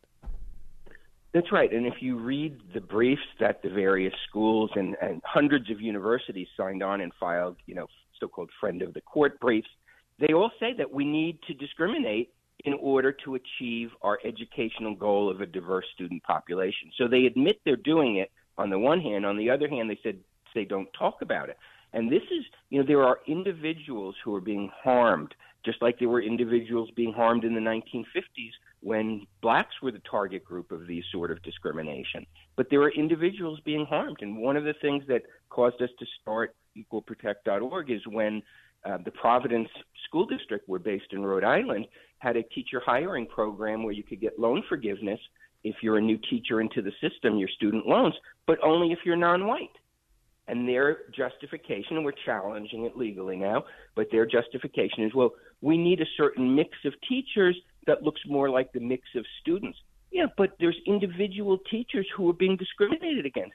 How do you think they feel? How does that advance our society when you turn us into the equivalent of Yugoslavia, where everybody identifies not with the nation, not even with the state, but identifies with their ethnic group? You're turning us into a very bad situation. So, yeah, there's going to be a lot of resentment when your goal and your governmental policy and your corporate policy is to favor one racial group over another. It was wrong when it happened with blacks as the victim, and it's wrong now when it's happening with other groups as the victim. So, equalprotect.org, this project you're launching, um, I'm sort of surmising from what you just mentioned about uh, the Providence school system that you're uh, soliciting people who have been discriminated against, uh, like the Providence school system example, and uh, equalprotect.org is going to provide legal representation to uh, fight these sort of discriminatory policies? Well, right now we're looking more at policies and procedures, uh, things that affect large numbers of people. Um, we're not going to provide uh, necessarily legal representation ourselves. We may find it for people, right? Uh, but if you have a very specific employment problem that's kind of specific to you, um, that's probably not something that we would get involved in. On the other hand, if there is a policy in your school district, if there's a policy in your governmental entity that is affecting a large number of people, then you know we do certainly want to hear reports of that. And if we can get it resolved without the need for a lawsuit, so much the better. Sometimes a letter resolves it. Sometimes a publicity resolves it. Sometimes when bad practices are exposed, people stop doing it, but sometimes they don't but we have seen many governmental policies. The Biden administration had one that was stricken down by the courts for, again, loan forgiveness, but it was only for non white farmers, not for white farmers. And right. struck that right. down. So this is, we're mostly focused on policies and procedures that are affecting a large number of people. But if you do have a problem, you know, you certainly can reach out to us and we might be able to connect you to somebody. But that's our main focus is not being employment lawyers. Our main focus is stopping bad policies and procedures that are now spread everywhere in society. Is um, the Harvard case that uh, you mentioned before the High Court that may uh, overturn the upholding of affirmative action that the University of Michigan cases from the beginning of this uh, century?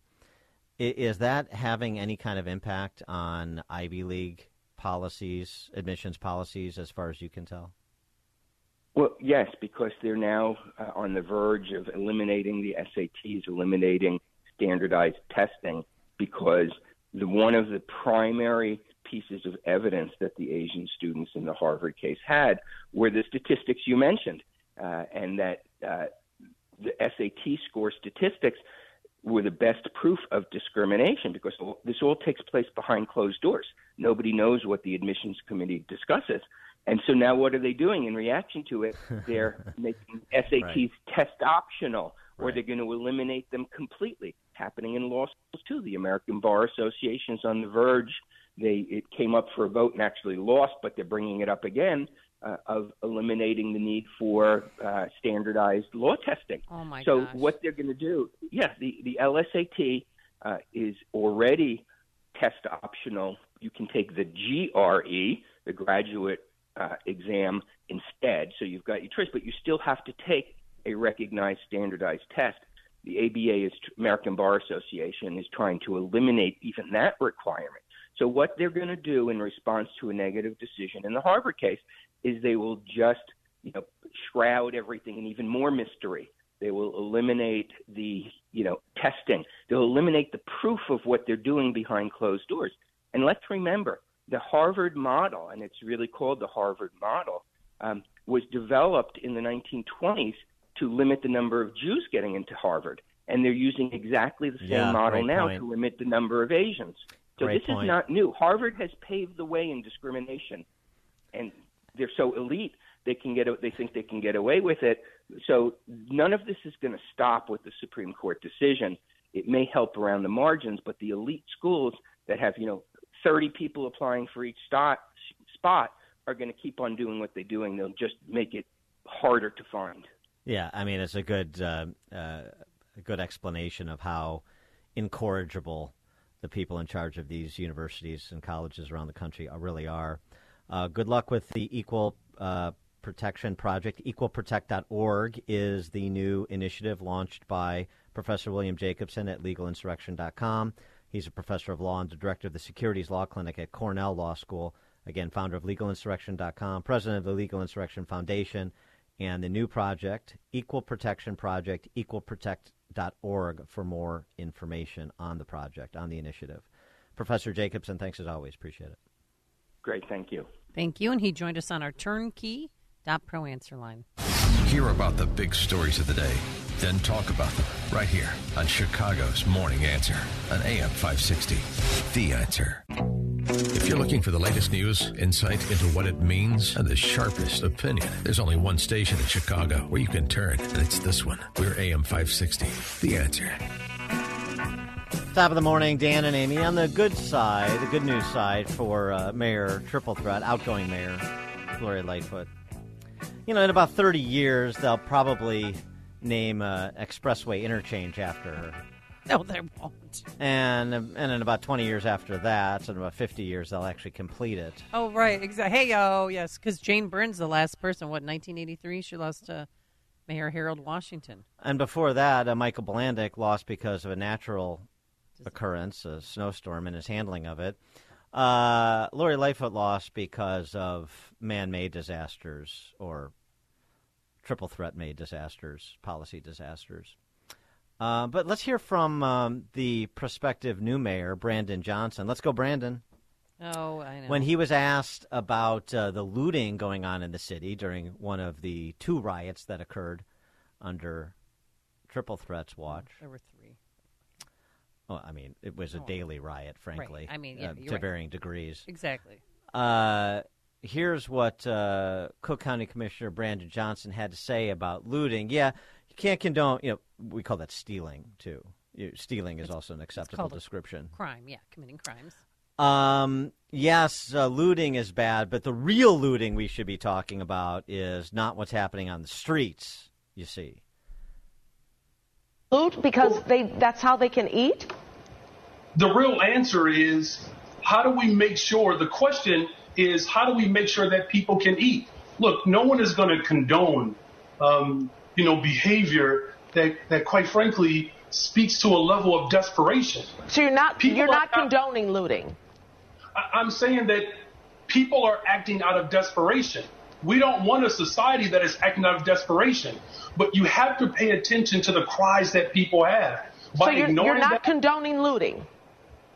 There- there's no way to, to, to embrace that. What I'm saying is you can't condone the looting that corporations continue to do every single day when they take tax dollars from black, brown, white folks all over the city of Chicago so that they can turn a profit. And that was Micah Materre from WGN.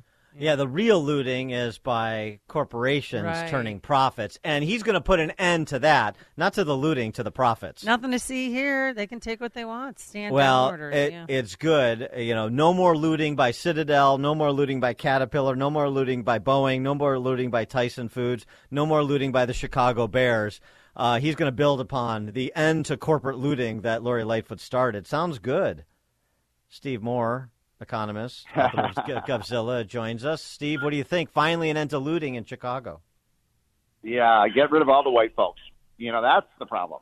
And, cor- and the way, corporations. A- yeah, yeah, right. But look, I'm in a great mood this morning. I mean, that was an important election for people to, you know, ding dong, the witch is dead, right? I mean, you have, unfortunately, in Chicago, and this is saying a lot, the worst mayor in America by a long shot. And and you know, there's a lot of competition out there, but nobody who could hold a candle to Lori Lightfoot in terms of incompetence in everything. I mean, in in shutting the way she responded to COVID, the way we, she responded to the riots, the the taxes, the fact that she hasn't shut down any of the miserable schools. I mean, we could you guys talk about this every morning for the last five years. So, bravo to the voters of Chicago for at least running her out of town. Now. Dan, you have to. You and I talked about this last week, and Amy, you can be the referee here. But I'm kind of high on Vallas, but you were kind of saying, well, he's not going to be a savior. So, wh- what is your guys' opinion? Because I'm going to tell everybody around the country what Dan and Amy say about this race. What What are the stakes here? Uh, it's divided. I'll let Amy go first. She's more pro Vallas. Well, I'm pro Vallas because like, he's no, he's going to restore law and order to the streets of Chicago, not only by hiring That's more huge. police officers, um, and he comes from a Yeah. line of people who Yeah. served, um, but he's going to confront Kim Foxx. That's what I've been told in the uh, Cook County uh, State's Attorney's Office to try to get her because she's letting these, you know, violent offenders out on electronic monitoring, and they're committing more crimes Right. and even murdering people to the tune of 25 people were killed last year. Those were preventable homicides. yeah, and then so, will, and then will, the- what, well, will Val, what will Vallas do? Uh, will, will he support school choice in Chicago? Yes, yes, he will. Okay, Yeah. that's awesome. Yeah. All right, Dan, what don't you? What's there not to like? Yeah, so um, uh, I know this may come as a surprise to you, um, but sometimes politicians say things they don't mean, and Right. sometimes a track record is indicative of a prospective record. And Paul Vallas is a institutional man who is of the "don't make no waves, don't back no losers" variety in Chicago Right. that we've seen Right. for many, many generations. So this is not some young upstart who's coming to shake things up. This is a guy who started out as an, a legislative assistant to a powerful Chicago Dem Right. family, uh, state senator from the South Side, and has spent his career as sort of a green eye shades functionary and somebody who has never, never been at the front of the parade leading any sort of reform movement. Yeah, and now, and, and now, right. and one more thing, and now what we see him doing is abject pandering to the radical left, thinking somehow he can win by uh, he can win the identitarian game against Brandon Johnson, which he can't. Yeah, well, that's a problem. But I will say this: that you know, if you can look, he's competent, though, right? And that's a big step up. Yes, but he's going against Brandon Johnson, who actually to this day still works for the CTU. Former teacher I gets know, paid it's unbelievable. a hundred thousand as a community activist, and if he wins, the CTU is going to be on the fifth floor at City Hall. Yeah. So here's what I, I just the reason I'm asking these guys, this guys is because I just wrote my column for the hotline this morning, which I know you guys read every morning, and many of your listeners do. And, I, and the title I put it on it was uh, "It's Pretty Good versus Evil." Yeah. Um, How's that? Maybe. Yeah. Pretty I- good I- versus evil. No, I- you know, well, I- well, I- do I have the evil part right? Well, yeah, yeah. I mean, but Brandon John, Bra- you know, so Brandon Johnson is, is an authentic Marxist, Yes. and the question that you have to ask yourself is, what is in the um, short-term and medium-term best interests of Chicago? Does it does it need to get worse, uh, or uh, and and that what spawns an authentic reform movement, or do you have somebody like Paul Vallas who uh, more orderly in a, in a more orderly fashion manages the decline, and you never get any reform movement. Yeah. Well, I, I think at this point, you know, it would be such a disaster for the city if if Johnson wins, the city's done, right? Because there will be no school reform, there will be no budget reform, there will be no tax reform, uh, and you know this is this is the Dunkirk moment, guys, in my opinion, for the great city of Chicago. Am I wrong? No, I mean Well, he will it- give. He'll coalesce to the union, give them anything they want. He will not care about the people of Chicago, our kids. Yeah, it's just he no, and he's going to put a head tax on on companies that work downtown. He's going to have a commuter tax. He wants to raise a hotel motel tax. Right. I can go. I mean, it's Yes, all he would be. A, tax he, tax he, he- tax. That's not the question. He, he's a maximum Marxist. He's the real McCoy. Right. He Yeah, would so he would is- he would pursue catastrophic Yeah. economic and K through twelve Exactly. policies across the board. But that's not the question. The You question think, you by asked the way, is do you think he do you think he would be worse than Lori Lightfoot? yes, and she even said that too. the que- Really? well, for- Repeatedly. She said that like we're supposed to take her opinion for it. But we're, uh, that's I not didn't. that's not the question. That's not the question. The question that you asked was, is this a Dunkirk moment? And the problem that we have in answering that question is, unlike Dunkirk, you don't have, you do not have the populace rallying to engage to save their land, their homeland, if you will, like the British did in uh, for, for their homeland, their their motherland. You don't have that. You have the same historic turnout. You have the same distribution. You have 55% of the electorate that turned out vote for a Marxist of one stripe or another. So Right. No, the answer is the, what you wish for versus what is are two different things. You can wish this was a Dunkirk moment, but I don't see any evidence it's going to be. So you don't see Vallas as being like a Rudy Giuliani type figure that would No. really turn around the city. No. Come on, Dan. I was in such a good mood before.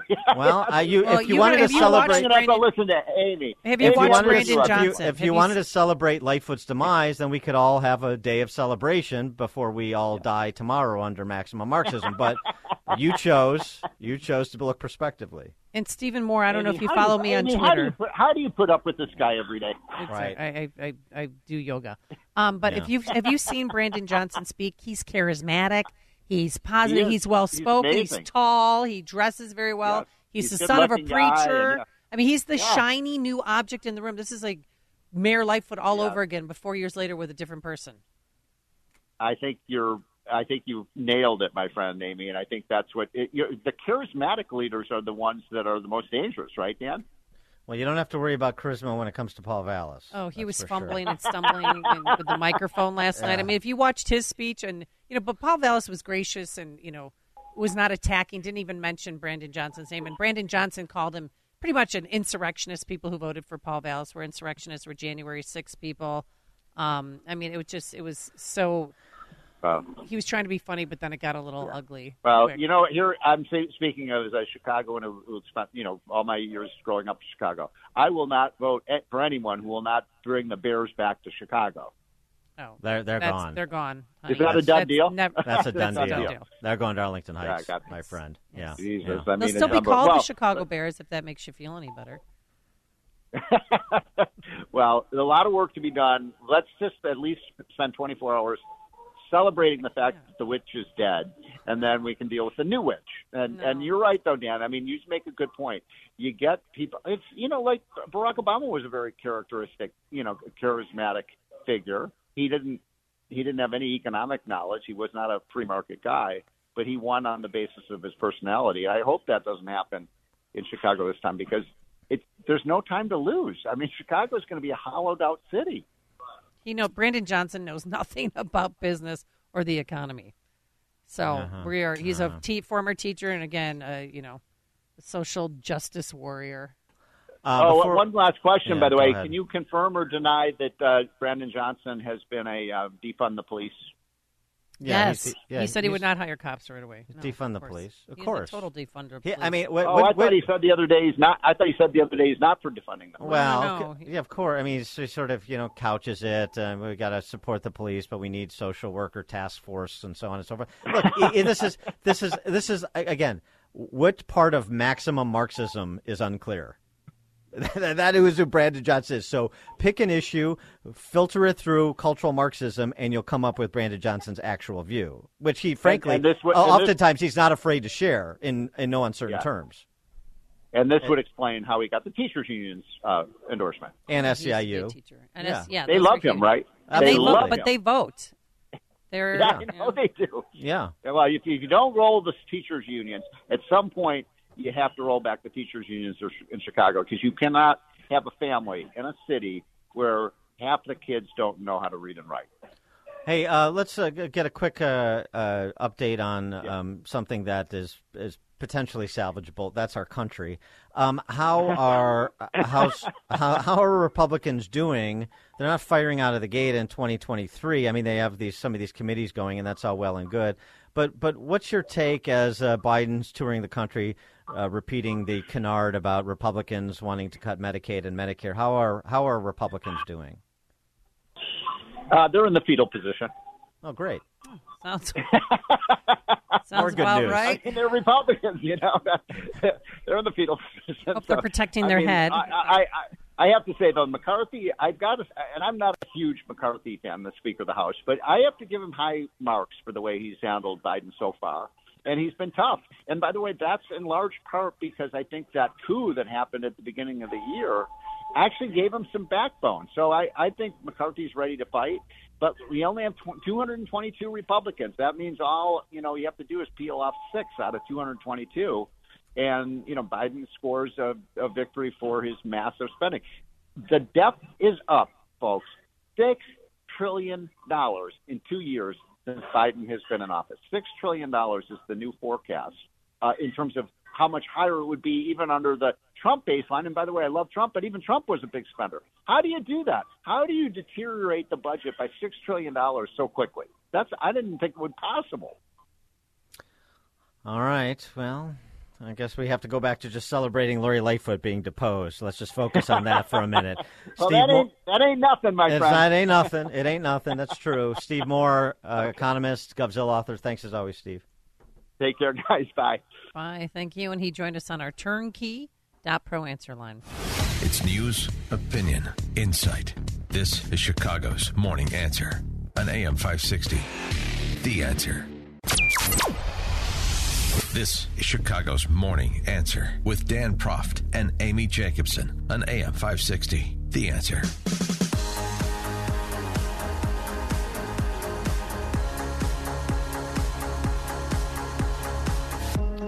Top of the morning, Dan and Amy, and uh, we continue our conversation about yesterday's city election results, mayor and aldermanic candidates. Uh, good to see that the uh, Common Sense Caucus is intact. Ray Lopez won, Mhm. uh, Silvana Tabares won, Napolitano won, Sposato won, Gardiner uh, didn't quite get to 50%, but he was at like 49, so he looks pretty good for the runoff. And, and we'll talk to Alderman Ray Lopez momentarily about uh, whether or not there's any prospects to add to the forthcoming, hopefully forthcoming Common Sense Caucus. But and Dan, I was happy to see in the 14th ward on the southeast side, Ed Burke's ward, his handpicked candidate Raul Reyes lost, and same Yeah. with Mike Madigan's handpicked candidate, uh, he lost as well. So Uh, there's a runoff in the 11th, right? That that, that went to runoff, so uh, we'll see how that turns out. One one isn't one of the candidates a,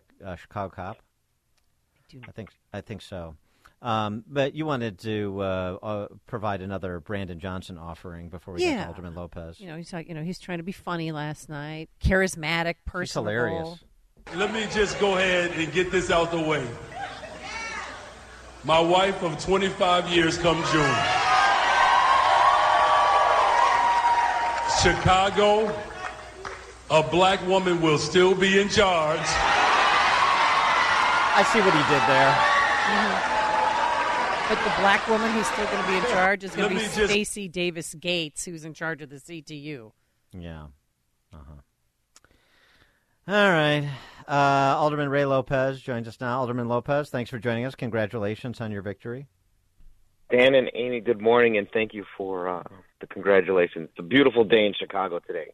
Uh, what about? I know well, we'll get to the mayor's race, uh, obviously, but just quickly on the uh, aldermanic side. Um, to my question, are there any other prospects you saw in terms of adding to your common sense caucus?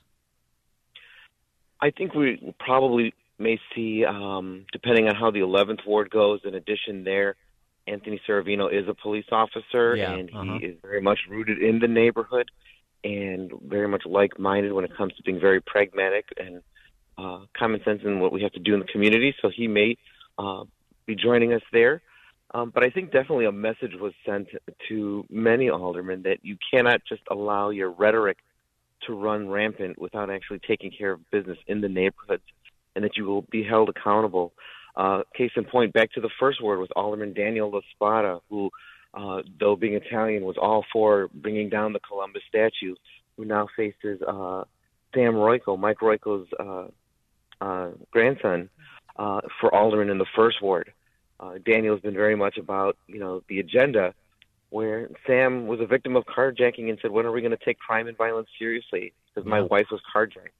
Yeah. Um, so those kind of repercussions. Oh, will and by and by, uh, sorry to interrupt, but by the way, in the first ward, uh, Amy's favorite former alderman, Oh, yeah. Proco Joe Moreno, didn't Came fare so well. yeah, I like that. Ropo too. Proco Joe came in last. That's right. He tried. Uh, So I think you're going to see. I think you're going to see some change, and I think hopefully you see some mentality uh, shifts towards pragmatism.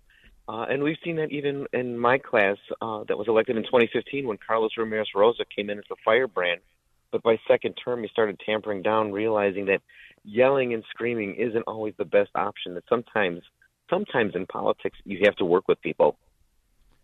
So, um, uh, you and Lori Lightfoot uh, going to you know bury the hatchet, go out for like a post-election post-mortem, and uh, um, learn Well, I to think love we- each other again. Well, Dan, I think we did bury the hatchet in her political career. But I think, All right, fair Um, enough. The fact that 83% of Chicago said it was time for a new direction uh, speaks volumes. And you're right. We have now two candidates uh, Paul Vallas, who uh, is very much like minded in many ways, uh, particularly in contrast to his opponent, Brandon Johnson, who thinks making jokes about killing puppies and uh, looting it being uh, something that's acceptable if you're hungry is just a, uh, an outrageous uh, predicament for our runoff in April. So you've been you endorsed Willie Wilson. Do you think Willie Wilson and yourself will now back publicly Paul Vallas and campaign with him within these next five weeks that are so critical? Well, I can't speak for Dr. Wilson because obviously that's a very personal decision when you come out of any loss. Um, and I've been there in my first campaign. I know what that's like. Um, but I know that um, for me, Paul and I will have a conversation. We've always had an open line of communication, even when we were in uh, opposition to each other. We've always been very cordial, very uh, uh, complimentary to each other. And I think definitely we need to come together. The point of me dropping out of the race was so that opposition can coalesce, and there's no reason for that to stop now because we know what will happen. If we thought Lori Lightfoot was bad, Brandon Johnson will be worse. And we'll continue to see the enabling of crime in our city and the glorification of excuses as opposed to accountability. Refresh our recollection. Uh, what was your hesitation with Vallas that led you to choose Willie Wilson in the primary? Actually, I, I did not have much hesitation. The only thing that I uh, that was the deciding factor is that I've known and worked with Dr. Wilson more and longer than I did with Paul, and I believe you have to stand with those who help you, and, and that's exactly what I did. Uh, but now that Dr. Wilson is not advancing to the runoff, now we can reassess the situation. But I think for me, uh, though we have not discussed it, I think it's clear that what I don't want is some hyper left individual who thinks abolishing the police is the right answer in the city of Chicago when we've had when we've been the murder capital of the nation for 11 years running. That makes absolutely no sense to me. And I know Paul, who has a family history of government and service, whose children are police officers and firefighters, um, understands what those individuals go through, but also wants to reconnect with communities who've been left out by the politics and the narrative agendas. We need to get back to being Chicago that works. I know he said that last night, and I actually agree with him because we are not trying to emulate Washington D.C., where all you do is yell, scream, and do nothing. We need to be Chicago again. Well, how do you recommend Paul Vallas get the black vote? I mean, I know I spoke to some aldermen, a few uh, black aldermen who said yes. Once he wins the runoff, or once he wins the election, I'm going to support him in the runoff. Is that going to help, or what, what does he need to do? I think that if Paul wants to aggressively go after the black constituency he now has citywide, um, he should absolutely do so. But don't rely on the mediate the the aldermen as mediators. I believe he needs to go directly to the people, be visible, be touchable, be approachable, and be able to listen to what they have to say and complement their goals in their communities. That's how you win the black community. That's how I've won the black community six elections in a row. You don't try to come in as the savior. You just come in as someone to complement what they're doing and what we can do together, and that will resonate. They, the black community, like all communities, want someone who will listen and talk with them, not at them. Yeah, what, what's your um, perspective on the appetite for hard truths to be delivered uh, across the racial spectrum in Chicago? Uh, hard truths that uh, need to be delivered to um, to to those uh, street vendors in Little Village that Lori Lightfoot said, "Don't use cash. That's our big solution for your safety." Um, uh, you know, as well as the institutional interests, um, the the rent seekers in C suites, the Chicago Press Corps, uh, the public sector unions.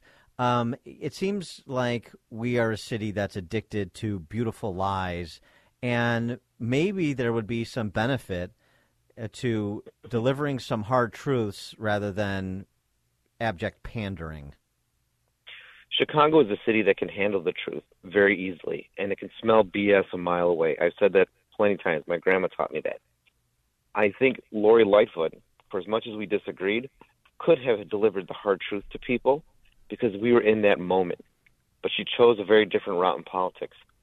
Paul Vallas, should he be victorious, can deliver hard truths because he's not doing it from a place of being mean and vindictive and trying to put people down, but starting from a point of truth so that you could actually begin to lift people up.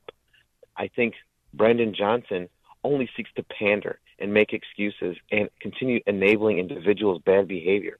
I think it was FDR who said that government should push you to your best, not accommodate you at your worst. And I think that's exactly what this election is going to be about in April. Do you want a mayor who pushes you to be your best or who's just going to allow you to wallow at your worst? When you look at the turnout yesterday, which was about what it was four years ago, maybe a little bit less, we'll, we'll see what the final numbers look like, but it's certainly in the ballpark. Does that give you pause at all? So, you know, so less than 35%. Does that give you pause at all to say, uh, to, or to believe that we're in this moment where you can actually shift the paradigm on even some topics like police and public safety? I think focusing on the percentage of turnout in any election for the past five years is fraught with difficulty and an uh, bad way of looking at things because of the fact that voting rolls are so bloated with individuals who should be purged from those roles and have not been because of the process that we use. When I look at my own ward, at least one third of the people are not in my ward anymore. And I know this from having knocked on doors, looked for them, sent them mail, both uh, official mail as well as political mail. I see when I get back, even when I send to all people. And if I know that they're not there, then I know that from a percentage standpoint, my ward total may show 40%, but actually I'm closer to about 70% turnout. If you take out everyone who's not in my ward, and if they if you apply that citywide, our turnout is very high in this city. Really, the the difference a forty percent turnout in your ward, you believe is actually seventy percent turnout. That's how bad the voter rolls are. Yes, when Barack Obama was wow. president, when Barack Obama won, we had roughly uh, out of fifteen thousand people on the rolls, five thousand of which were not in the ward anymore and should not be on my voting rolls. And I don't mean like dead. I mean moved, got yeah. you know, whatever. All of especially the above. in community, all of the above. Especially in communities where you have a lot of apartments and rentals, where people tend to be more transient than a homeowner who's going to be there for 30 years. Um, that has a huge impact. About a third of our people, a third of the people on our rolls don't belong there, because the Board of Elections does passive uh, removal, which means if you don't live here, send this back and we'll take you off. Well, you know, you and I all know that if you get a piece of mail for somebody in an apartment building, you don't do the right thing and send it back. You just throw it in the corner and walk about your business, or throw it in the garbage can. And the Board of Elections keeps those individuals on and on and on for two federal election cycles, which means you could be on there for upwards of four years before they even consider removing you. Hmm. Yeah, I do the same thing with parking tickets. Just throw those. Oh in the yeah, because yeah, yeah, they'll exactly. pay themselves. Stan, don't you know? Absolutely. I hope you guys are recycling though, because I recycle mine. So. Uh, you, you, know, there was some controversy. Uh, well, not controversy, but difference of opinion about this issue of how to handle migrants uh, who are uh, have pending asylum applications and have been uh, have made their way one way or the other to Chicago. Um, you know, Willie Wilson, the candidate you supported, said, "Look, I'm for helping everybody, but we got to focus on Chicagoans first. Um, others have suggested, uh, uh, including Vallas, I think, suggested housing them in public housing. Um, wh- where do you come down on what the right policy is with respect to our sanctuary city designation generally and this specific migrant issue? Well, I think as far as the migrants and indeed all of the uh, unchecked, undocumented immigration that happens, we need to hold the individuals responsible who have the power to fix it, and that's our federal members of Congress. The fact that we have 19 members of Congress in Illinois and none of them have taken this up as an issue, you have a mayoral candidate who prides himself on being the, the leader of the Latino community who has not once pushed for this issue in his two terms, and neither for the guy before him for 17 years, is absolutely ridiculous. They've made the undocumented community a permanent second class citizenry in the United States, and we can't continue down this path. I think locally, we need to readdress the welcoming city ordinance to take out to, or to put back the provisions that allowed us to coordinate with federal law enforcement if we have known documented gang members or violent criminals who also happen to be undocumented. Not just going after people because they're undocumented, but for those individuals who simply don't care that they're here and they're trying to bring our city and our country down. I firmly stand behind that and have always opposed those removals because even the undocumented people here, while I welcome them as a point of philosophy, if you're not here for the right reasons, then I have no reason to give you sanctuary in my city.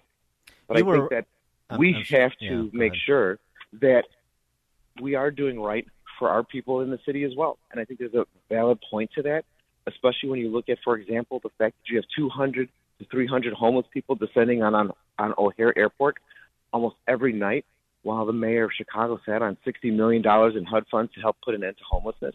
Oh. But yet we're going to go spend 20 million to, to create a uh, asylum seeker detention center in Woodlawn. Our priorities are wrong, and I think we can all address that without harming people. We can help all people. You were uh, perhaps uh, among the least surprised uh, people in the city as to Chuy Garcia's uh, performance or underperformance, some might argue. And I wonder if if that is mainly attributable to Latino voters not representing the strength of their numbers, or just mainly attributable to the kind of candidate Chuy Garcia is. I think it's a combination of Chuy ran a very lackluster campaign. I think he still feels he's owed something when clearly in politics you are owed nothing but the opportunity for the voter to make a decision. I also think that a younger generation isn't necessarily happy with 30 years of of propaganda without results.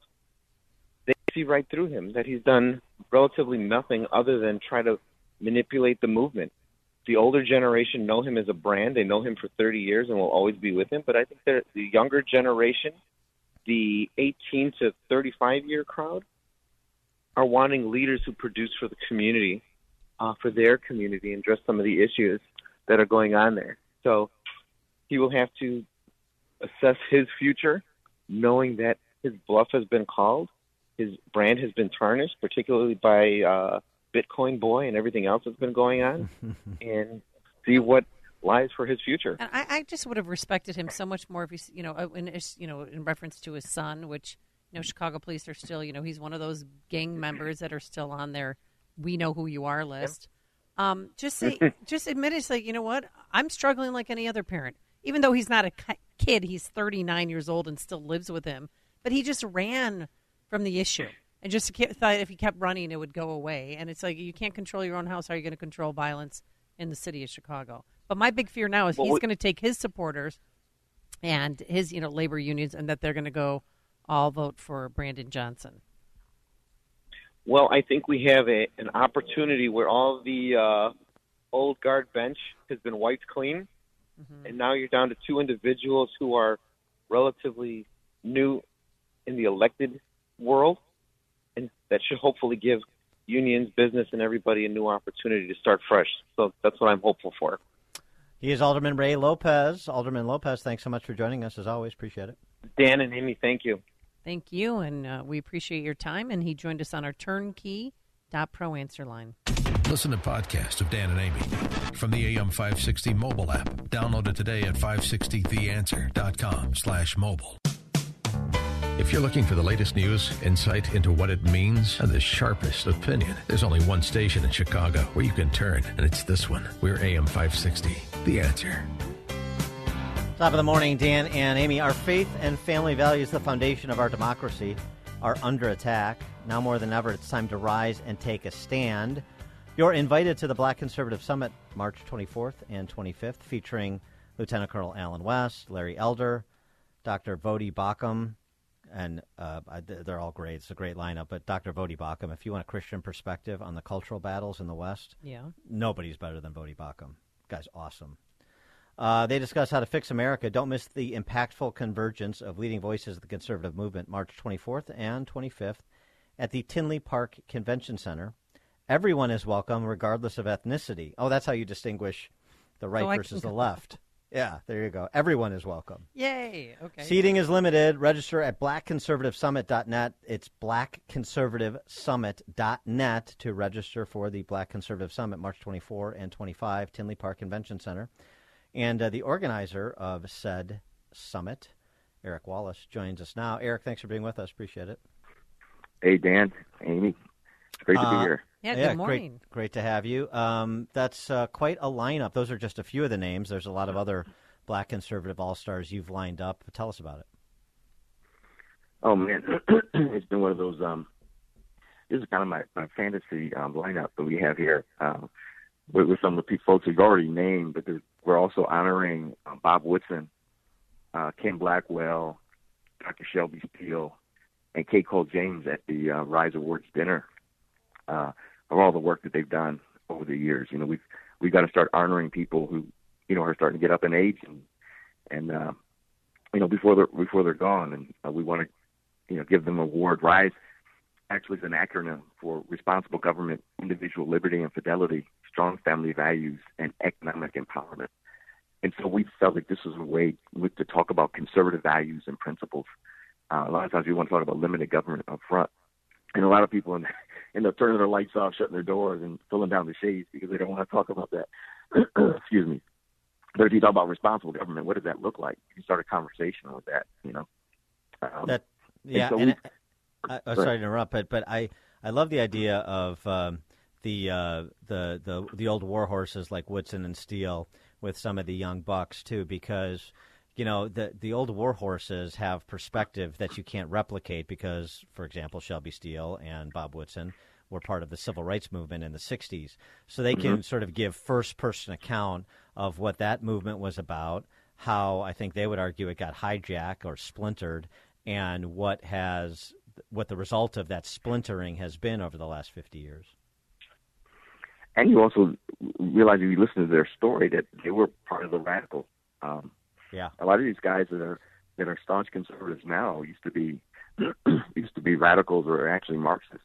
You listen to Thomas Sowell uh, and some of these other folks. They they they saw the light and then they they, they ended up changing and decided um, that the black community itself is, which has been, I mean, you see it, you, you see it in Chicago, right, with the whole mayor's mayor's race.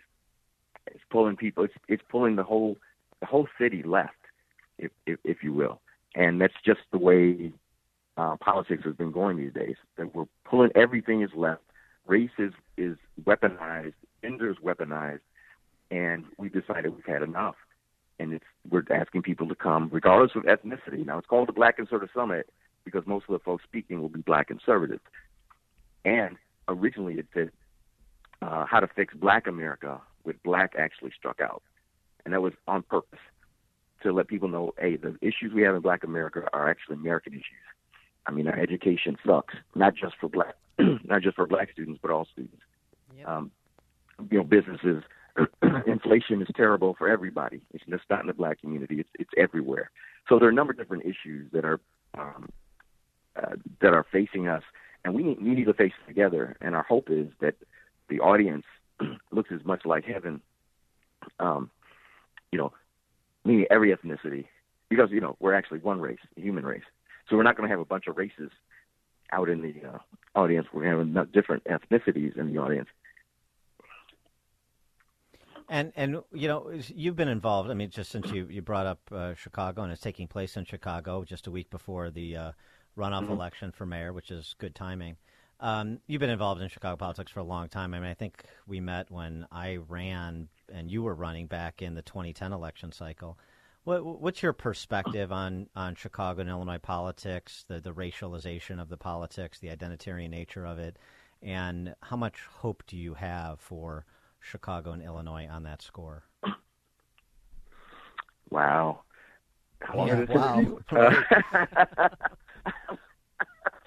Uh, right. How can I strike a hopeful note with that question? Yeah, I know. It's a yeah, right. I'm, look, I'm an optimist, right? Because I believe that you know, as a as a person of faith, you have to be an optimist because I, you know, nothing is too hard for God, right?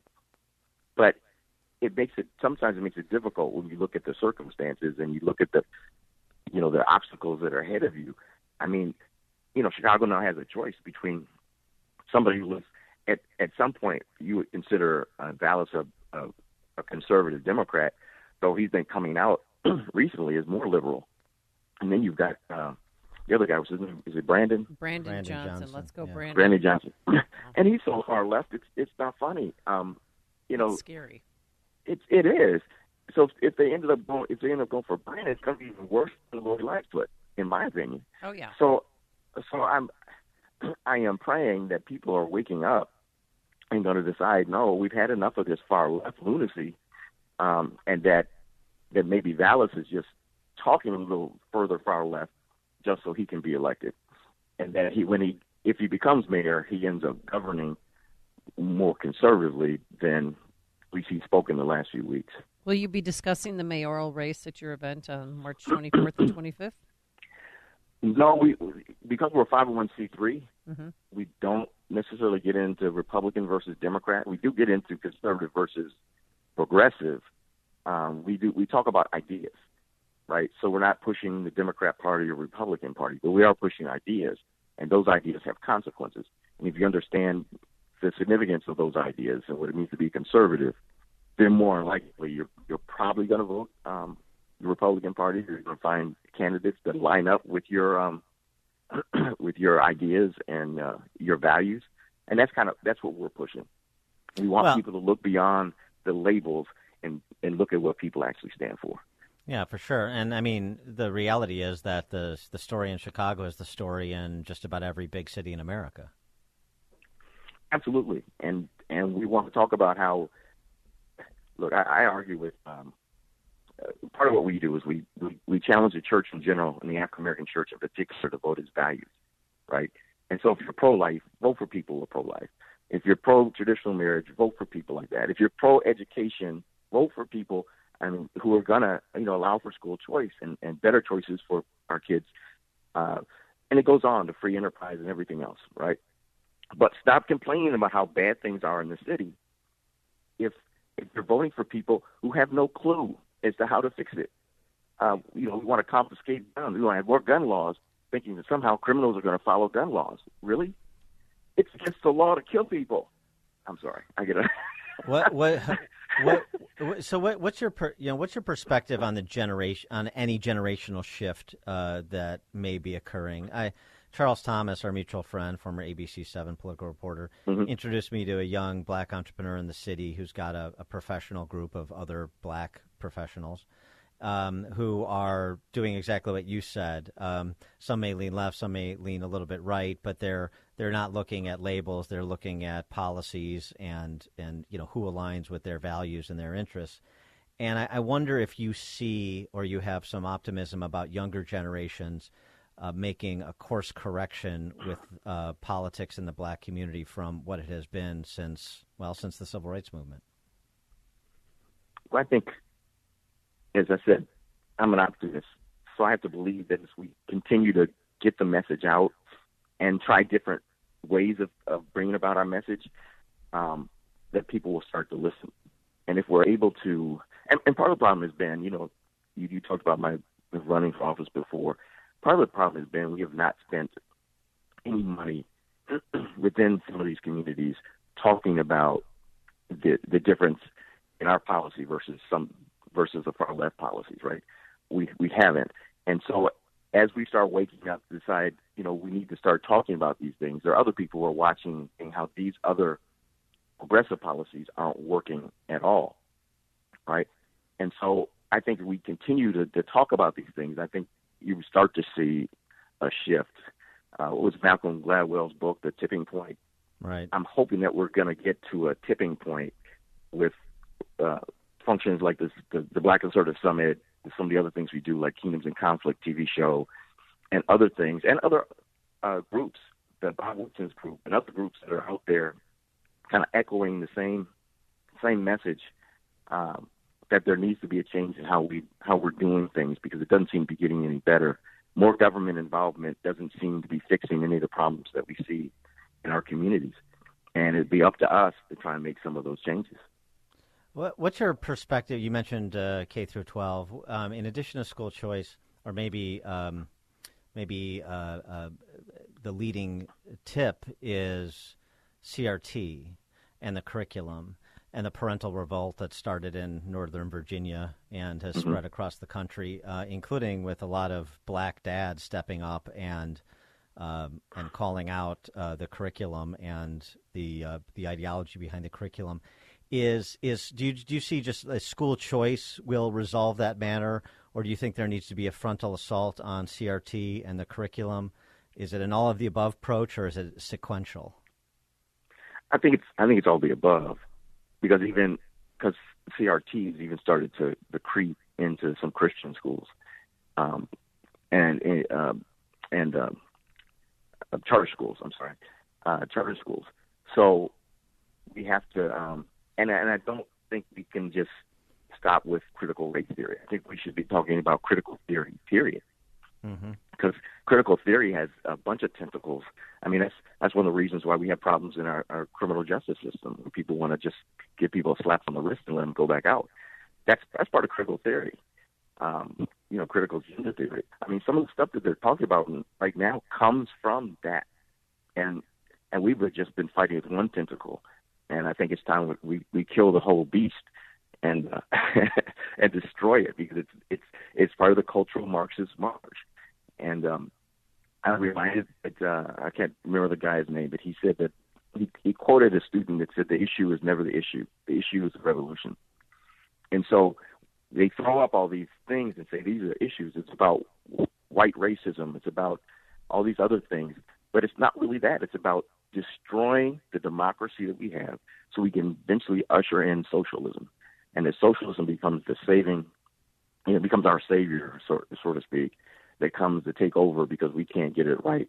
And and and they've used race, they've used gender. Matter of fact, NAACP awards. I didn't actually watch it, but my wife was telling me it was it was almost like um, they the NAACP was pushing this agenda that black and transgender it's all the same, and so we need to stand up and and push for these things together, the black community, because the black community actually at one point had been one of the ones that was actually standing in the way of this uh, whole gender confusion piece. Now they're trying to connect it with being black, and if you're not supporting this, then you're really not, you know, you're not with, you're not down with the program, if you will. Yeah, well, I applaud you for putting this together and getting all these deep thinkers into Chicago because their um, ideas need more exposure. You're absolutely right about that. The Black Conservative Summit, March 24th and 25th. Uh, Lieutenant Colonel Allen West, Larry Elder, Voddie Baucham, Bob Woodson, Shelby Steele, many more. Uh, the Tinley Park Convention Center is the location. To register, goes to conservativesummit.net. Uh, excuse me, blackconservativesummit.net. Blackconservativesummit.net is where you go to get tickets and support the Black Conservative Summit, March 24th, 25th, Tinley Park Convention Center. Eric Wallace, thanks so much for joining us. Appreciate it. Hey, thank you for having me. Thank you. And he joined us on our turnkey.pro answer line. The more you listen, the more you listen, the more you'll know. This is Chicago's Morning Answer. Morning Answer on AM 560. The Answer. Thanks for listening to Chicago's Morning Answer podcast, sponsored by Signature Bank. Signature Bank takes pride in helping customers grow their business and provide unmatched banking expertise, custom financial solutions, and the industry's best technology. So whether you're a business looking for a deposit relationship or needs a ready source of financing, Signature Bank is the right bank for you. Call today at 773-467-5600 to hear how Signature Bank can help your business grow and thrive. Member FDIC, Equal Housing Lender.